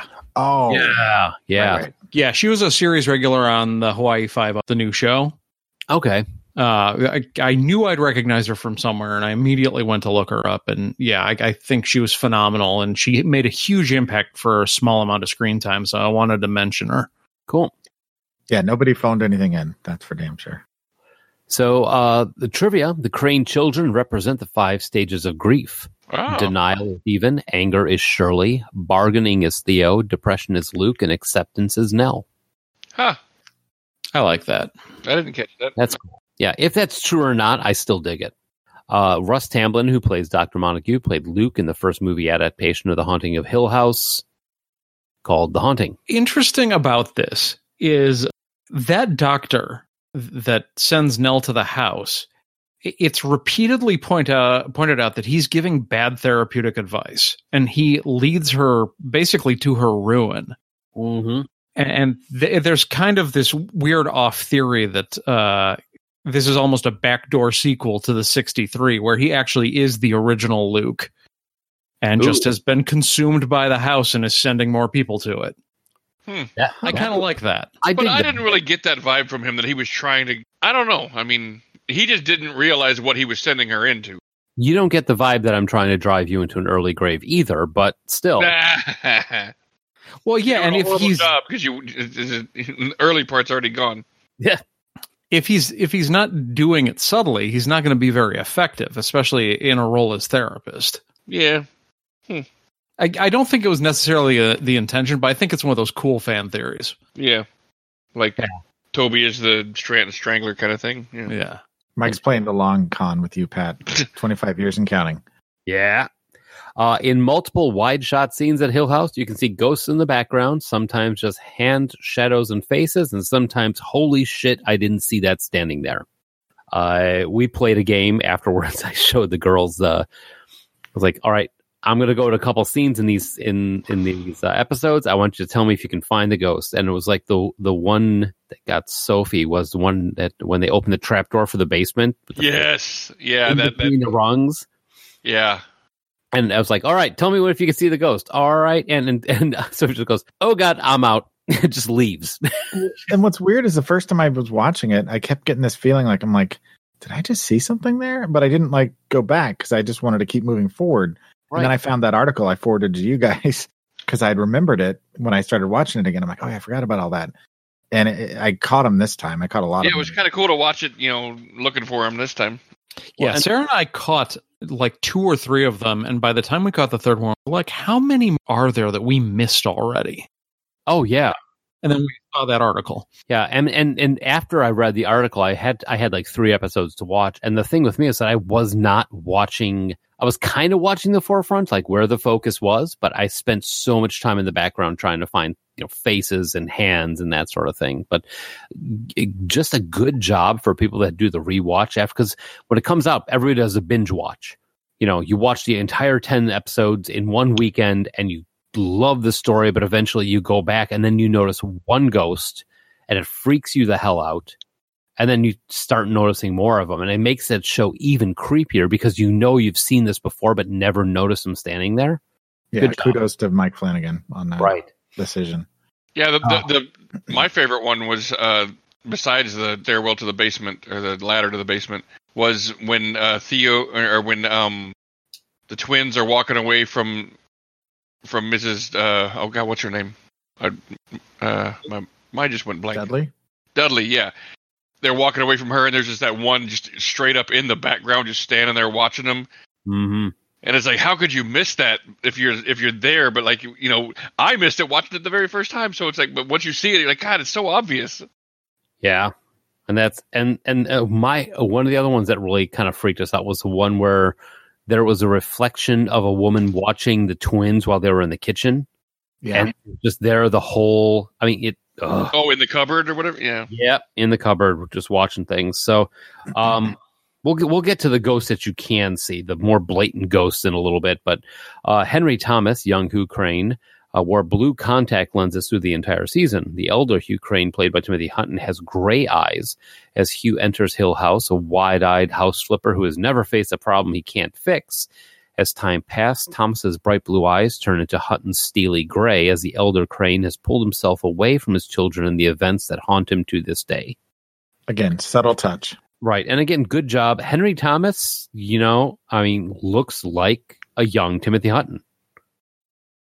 I think I think again they did a great job of making sure that the people from the past look like the the current. Yeah, Carlo Gugino espe- especially. Right. Uh, Mike Flanagan, the director and creator of the series, is married to Kate Siegel, who plays Theo. She's also starred in Oculus, Hush, and Gerald's Game. And in the first episode, when young Luke is playing in the treehouse, he has an ET metal lunchbox in front of him, and on the lunchbox is a portrait of Henry Thomas, who plays young Hugh Crane on the show. Fun little nod. I like that. So, first viewing? Nope. Yes. Yeah, for me and you, but not for Pat or Joel, I believe. correct. I watched it right after it came out last year because everybody was talking about it. I'm like, all right, let's do this. Uh, I was blown away. I I think the thing that consistently impressed me most is how pieces of the puzzle were locked in. I, I got answers to questions that I didn't realize I had until the answers were presented. Mm-hmm. Like, I was like, oh, yeah, they established that a couple episodes ago. And I was so engrossed in the rest of the story, I forgot that we didn't get an answer on that. And it just all makes sense now. And they kept doing that all the way up to the final episode.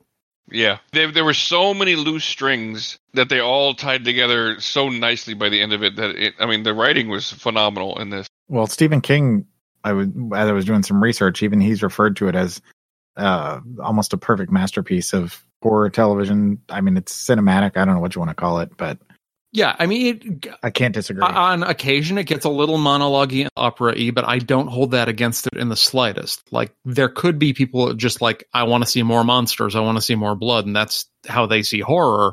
I feel sad for those people because this, to me, was masterclass in storytelling. Uh, fascinating, even when it wasn't scary. See, that's the thing I keep trying to get the point across to people when they, you know, they're like, you know, what what do you what do you love horror for? And especially now currently there's an entire crop of, of filmmakers that are making very smart films and television that deal with horrific elements but that aren't all about the creative kill or the masked killer or the, you know, what Right. effect can we do? It's about good storytelling and having something that's interesting to watch, that's well written, that's not just made for the What I standards. like about this one is the fact that it tells you and gives you a view of what happens to the family after the horror has hit. After the haunted house, after, you know, af- I mean, they could have just told the story and ended it with them all running out of the house as children. You know, that would have honestly, that segue between them moving in to them running out of the house would have been a a great show or movie. Would have been an Amityville horror movie. Right. It would have been that sort of that sort of vein of haunted house movie. But to take that and to jump back and forth and show the character development of kids that didn't know what was really going on in the then dealing with the issues that they have now because of that in the now. I mean, especially for a character like Luke, who, you know, just completely fell apart after it, was a great transition of you know, it versus I would say not transition, but versus the oh, we all got out of the haunted house. Congratulations, and let's get on with our lives. Ev- Everything's peachy now. Right. Yeah, they all had coping skills, but they were all maladaptive ones. Like, none of them came out of this healthy and like, Right. I- I've dealt with my past. and that's one of the things that I, I love in some more recent films of the genre specifically is that they are dealing with kind of what happens after. And that to me is just as interesting as the actual events because I mean it can it seriously messes people they don't turn into, you know, action movie stars. They fall apart and, you know, their lives are ruined from this Mhm. one thing that happened. And this this uh towed that line and brought it back around so that it had a satisfying conclusion at the And and the you know it, the thing about what what Josh said earlier is like you know because you said the the kids don't really know what's going on, and the problem is the two kids that do know what's going on are the two youngest ones. I mean, I mean they really do understand exactly what's going on. I mean Luke even tries to say this is a bad house. You know the, the daughter keeps saying you know I'm not imagining this stuff. They're the ones that really do know what's going on, but nobody and it's an overriding theme throughout the whole show is nobody's listening to them. Well, there's Mm-hmm. well, and there's that one specific scene that's that's chilling where um She's like I was standing here the whole time, and that where one. the two of them are talking to um their mom about Oh yeah. you know someday Luke's going to be on the floor next to me and she's basically dis, dis they're both describing their Oh deaths. God, that whole Right. scene. You sent me an It's- entire it's just and, and I credit can't. to the oh, kids. that I mean, and it's as God. I can't believe I'm actually going to say this. You know what I'm going to say, Joel. As a parent, that scene was fucking terrifying. Well, I mean, even at- not as a parent, I mean, there were several moments watching this series the very first time I watched it where it made me tear up a couple times because it's, I mean, you get attached to these characters and you get attached to their stories and they're just, it's well acted, well written, well shot, directed, everything. I mean, just very compelling. It's a sad story. The whole the whole family story is very sad. So, just jumping in here, tossing this out there. Bowler Hat Man, what the fuck? No wonder I mean, they Oh, explained no, him they explicitly. explain him He- he completely, was- but I'm just talking about Oh. little Luke, baby. I mean, little Luke. No wonder he grew up and he was doing drugs. How do you Right. deal with that? yeah that's every kid's worst nightmare Well, that's what I, was- that's what I'm talking about. It's like they, they're the only two that knew what was really going on, and nobody's listening to them. So yeah, of course they turned out to be the two most fucked up. They're like, like guys, we are surrounded by ghosts and evil spirits, and they're all like, Yeah. Oh. what are no. you talking about and then and then that noise the thing makes as it bends down to look does a whole 180 bend in its waist to look under the Oh, bed The- i had to Yeah. take a break after that scene and that's that's every kid's worst nightmare is that something's outside your door it's going to come in and no matter where you hide it's going to find you and he lived that you're gonna have to look at it in its eyes at some point because it's gonna look Oh, you in, in, fuck. in your eyes. Ugh. Yeah. well and i mentioned the the the the ghost in the cellar that josh brought some clarification on who that was exactly since it wasn't really explained like in as much detail as some of the others and that freaked me out as much as anything because you know i i never liked going into the basement of my house and most basements are like that but but the fact that there was something there and he was by himself and the light wasn't working uh, it just was very terrifying The whole thing was yeah, re- you know, really fucked up. and I personally am not a fan of ghost stories. I, I find that a lot of times the way that they're told, they fall apart somewhere in the middle and never recover. And this pulled it off without without having that crumbling. So you guys have seen all ten episodes, right? Oh, Everybody yeah. has. oh yeah I one of my favorite things about watching it this second time is knowing that all the different things that are going on in the red room as they're happening in the red room. You're like, oh my god, like you know, just thinking about like all the times that like you know um, Theo is in the in there dancing around and you know, the- you know people are fucking with the door. You're like thinking back and you know oh that was the scene when they were fucking with the door in this particular you know and just watching it you know and and seeing all the pieces come together, knowing how they're going to come together. I I can't recommend enough watching it a second time. yeah I think I'm gonna have to. yeah i That's. i uh, agree with you i think the the amount of tying up that this show did was tantamount to like lord of the rings like yeah they Yeah. dumped the they dumped the ring in mordor but you, we're gonna make sure there are absolutely no s- s- you know no strands hanging out here that you guys are gonna talk about but they did it in such a way that you instead of going oh god okay we got an explanation for that it was holy crap that was that the whole time Yep. Well, and some of, especially the deep dive lore, is stuff you have to piece together from a couple of different conversations. And uh, it reminded me a little bit uh, of some of the obscure like dark souls uh, does this well as a video game where it's like they don't come out and just tell you oh here's the backstory of the entire hill family tree but you can piece together the relationships who they were Mm-hmm. Mhm. how they interacted with one another and i just love that the lore was so consistent and deep Yeah. that you could do that See, Joel, I mean, I know you don't you said you don't like ghost stories. I love ghost story movies. Uh this the the movie Ghost Story itself, the one with Fred Astaire and Douglas Fairbanks Jr. Yeah, I, I saw that oh, in the yeah. theater. That's one that uh, too. has been on my list for a long time that I still haven't watched because I love Fred Astaire movies, and I Mhm. know that Didn't we do that? No, I we thought haven't Oh, we done did that, that yet. for the We show. do- um, that and uh, was Mm-mm. some of the other ghost stories that I've watched. I mean, like I love haunted house movies all the way from haunted house to like haunted house in space. So like the uh, the Event changeling, Horizon you were mentioning. yeah, yeah, the changeling to Event Horizon. I love haunted house type stories. Those really dig.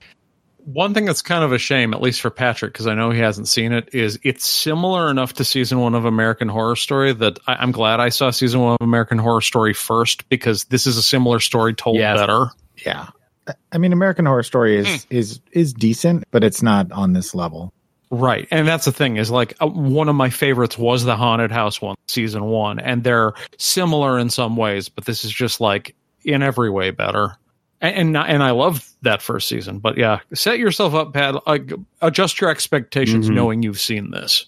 I, have still heard enough good things about American Horror Story. I'm not. and and Totally the seasons are concerned kind of about hit and miss. But uh, the one of the other things that was was unique about this that I thought was interesting was the fact that the well the Dudley specifically, you know, after their daughter is killed, that you're never sure if she's real or not. That they you know know that by her being dead that she's she's going to be in the house forever. And so they ultimately live out their lives only to die in in the house themselves, so that they can be with their their kids that are gone and that they still live on in this house that's this horrible entity that's eating people but they're you know able to live a happy life with their their kids Yeah, as long as the house stays standing which you know based on luke's gasoline experiment it's going to take a lot to bring Now- that house down I will tell you when when that episode ended when he when Luke threw the lighter down and uh, the other thing I want to say is like why don't people like bring matches whenever they do this sort of thing everybody's got a freaking super nice Zippo lighter that they throw in the grave they throw in there I'm like dude that's a good lighter why are you just throwing it away um, I know Right? Like, just buy a Bic. seriously why do you need that just bend down get a get a aim and flame it's four bucks It just really seems like a waste of a good Zippo. See, I'm glad you feel the same way with me on this one, Pat. But when Luke goes to the house and he throws the lighter onto the carpet and it goes whoom, and disappears, and then he sees his mom at the top of the stairs and the episode ends, I'm like, that dumbass is walking into an inferno. Oh yeah. See, that was my take. It's like the, the house has made him think it's not on fire. and Now he is walking through the middle of an inferno to get to his mother, and Luke is going to burn to death. Well, did you look away? Because the episode has Poppy grab him yeah for a I split missed that. second. I did. She I will. grabs I will him. say the second time I watched it, I saw that. I did miss that because I was like, I, I turned to Suzanne, I'm like he's burning up, you know. And then Poppy grabbed me while I was looking away, but that was my intention. But you know, Ah. it, it wa- I was pleasantly surprised because they didn't go with the. it- They didn't go with what I expected, and I like to think that I have enough historical uh, horror movie chops that I, I when I get surprised on what ha- what a horror movie does, that actually means something to me. W- well, yeah, they play with your expectations and subvert them a couple times. Like the uh, version of Olivia that is talking to old Hugh through most of the movie. y- You assume, oh, she's benevolent and she's watching her kids grow up, and it's revealed, no, uh, she's literally just a construct of his. it- It's his coping Mhm. skill. That's all him. It's a, vo- a, a version of her that he's created. There's nothing spectral about her at all, and she's not benevolent when you get to the real Olivia.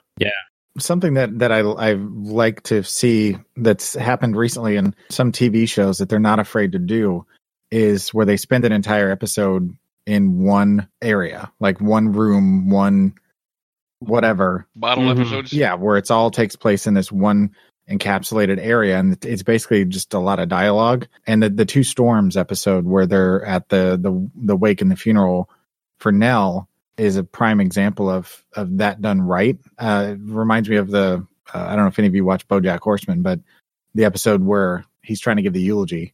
Not where I thought this conversation was going. No, but it's very similar in tone because it's you know it's this very kind of dark, somber episode, the same way this was, but everything's told through um, dialogue. But it's it's as effective as any of the other episodes, if not more so, to me anyway.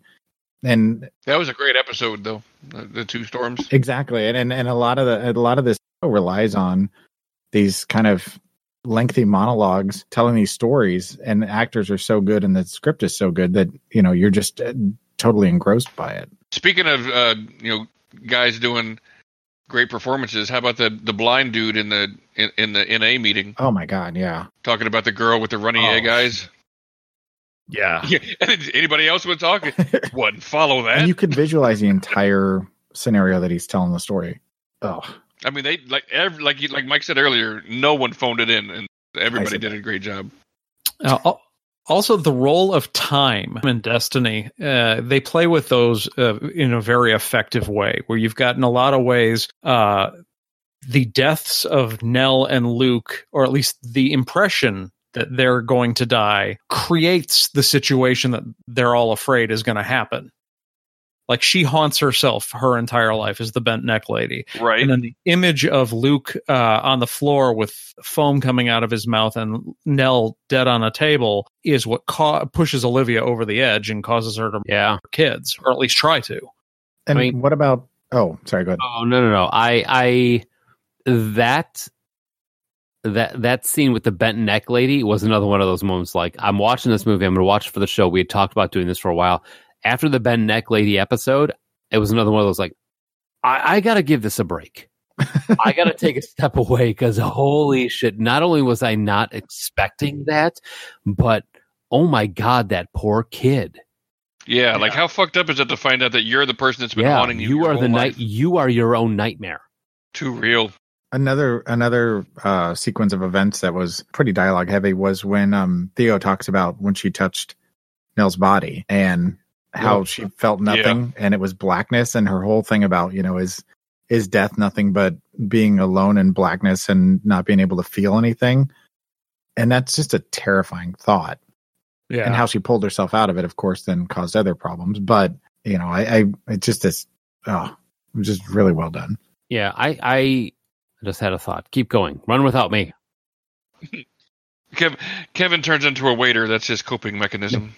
yeah. that was a great line. She got all the best zingers. yeah.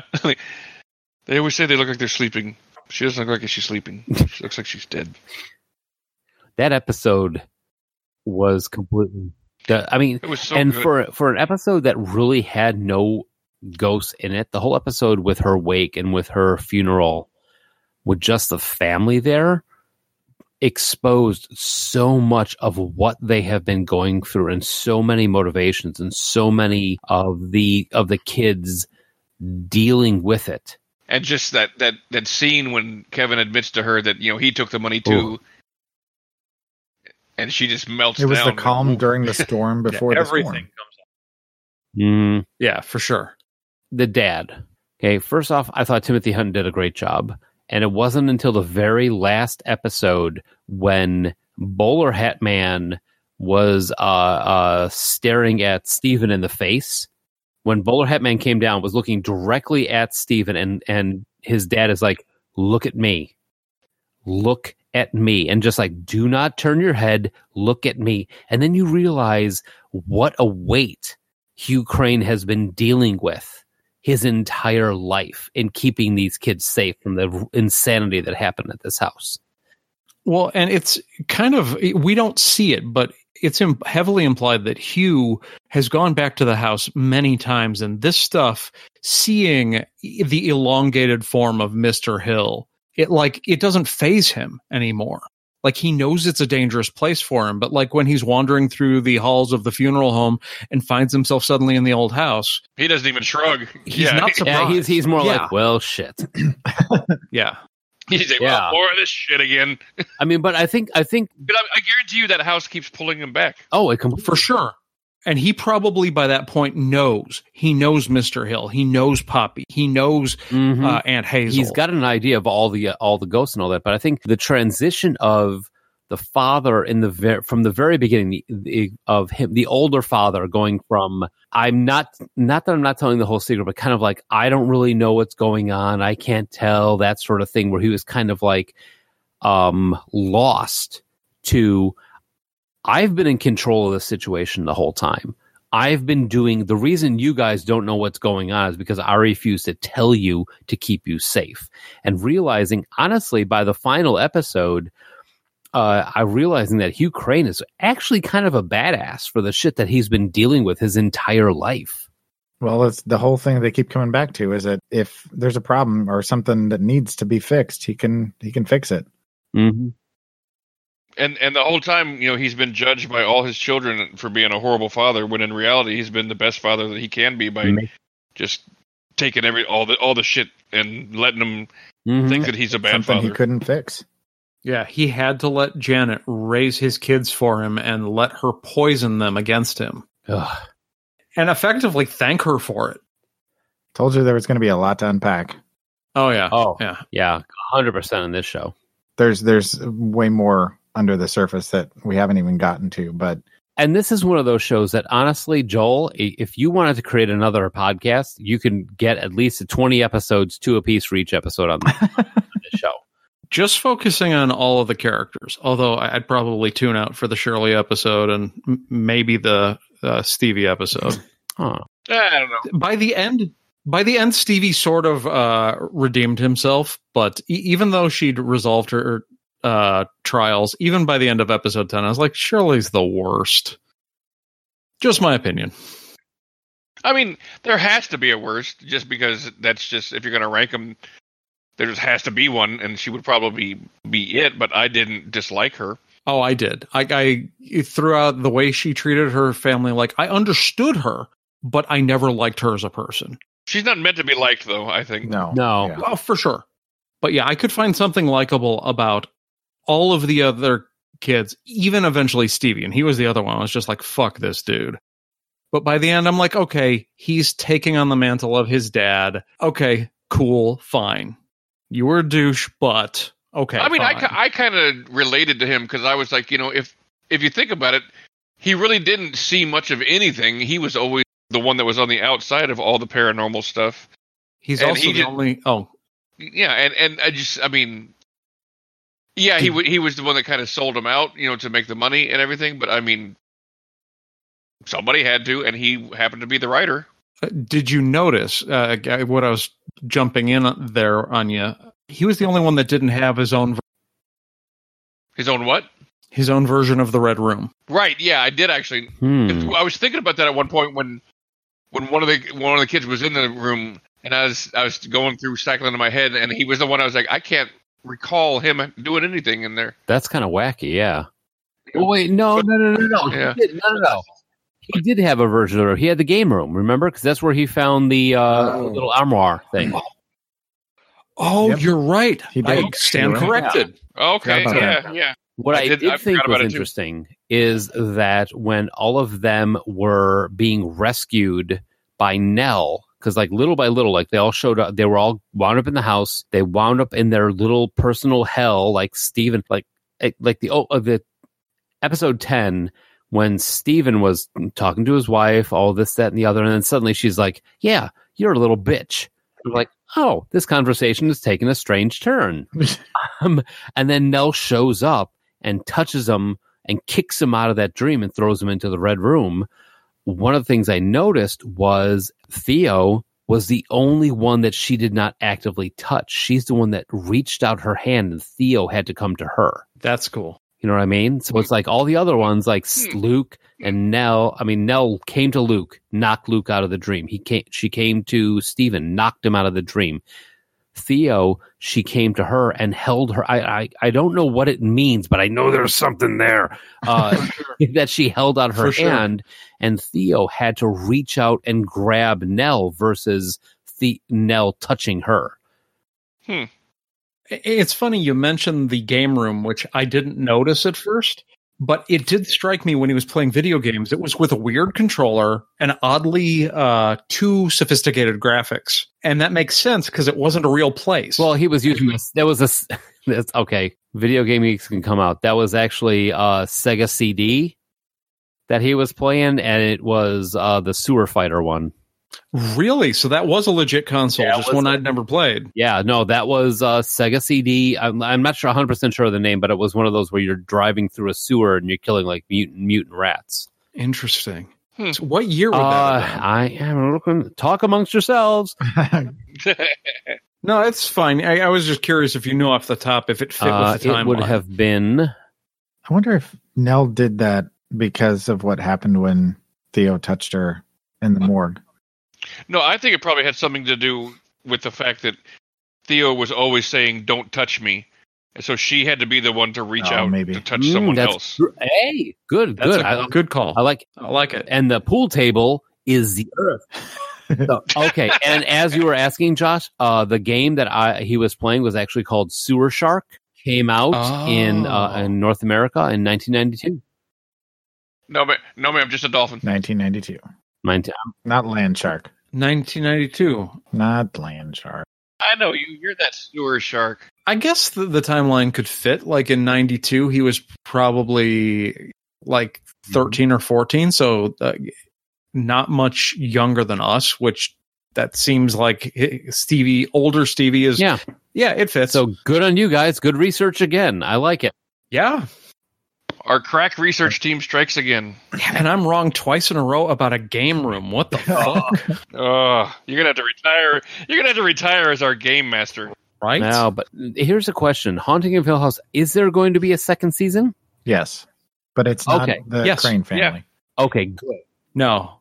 S- uh, It looks like they're going to keep some of the actors. Maybe the uh, what, articles I read were strangely conflicted on that. I guess we'll get to find out about Luke. Well, it's uh, not going to be a continuation at all. It's going to be uh, the haunting of Bly Manor. It's going to be Oh. a completely Yeah, different Mike story. Flanagan said he, that the Cranes had been through enough Oh, and uh, it was time to tell a different story. In all honesty, yeah, they've been through some shit. Yeah.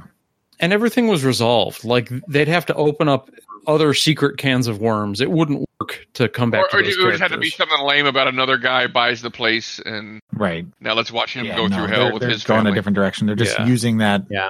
as a vehicle um, to tell a different story.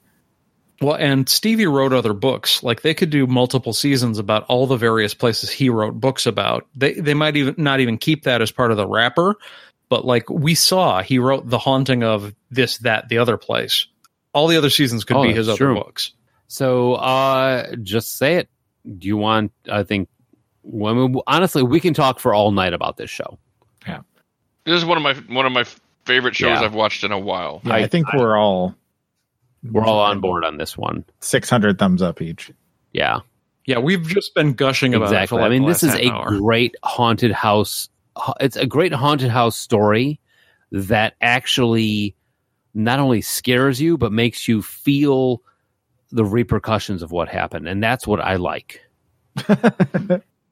It made me feel feelings. I mean, you remember fe- you remember feelings, right? We all still have them, Pat. We all have them, Pat. You're the you're the outlier on this one. Womp womp womp. so yeah, obviously four thumbs up on on the Haunting of Hill House.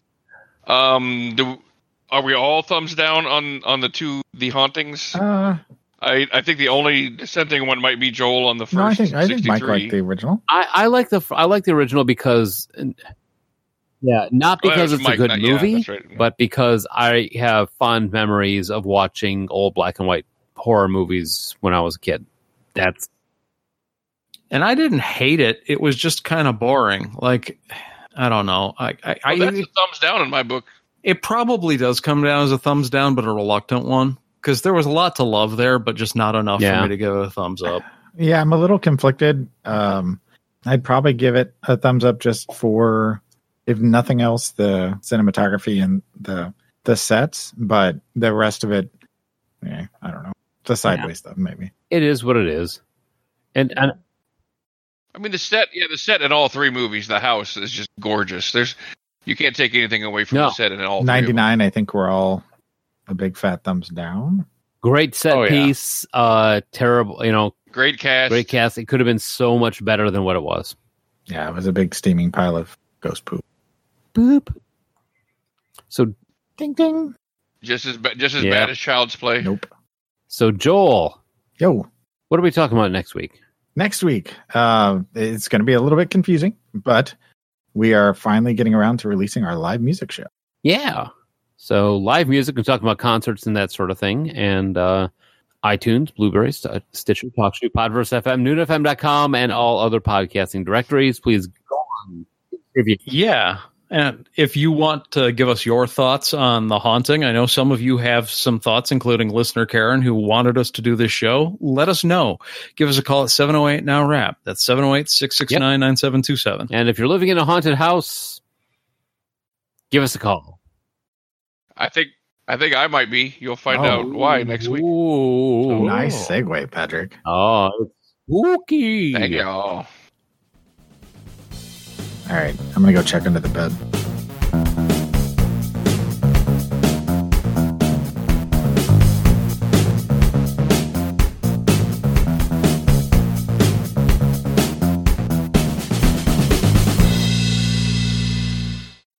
You guys made me watch Child's Play, so you know, nanny Mm-hmm. nanny boo boo, stick your hand in feces and such. that's at least got you know Stick your hand in feces.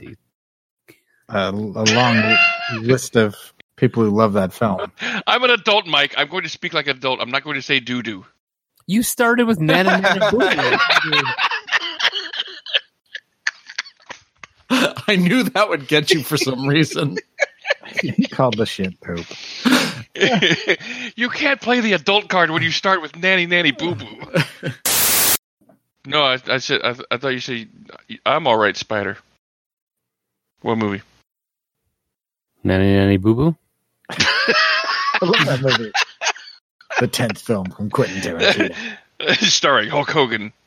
nanny nanny poop Hulk Hogan as the nanny and Honey Boo Boo as the kid.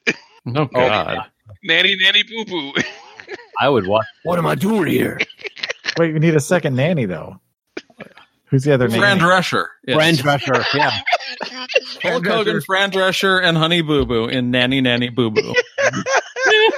directed by hell? Ray Bowl. Quick, someone get Hollywood on the phone.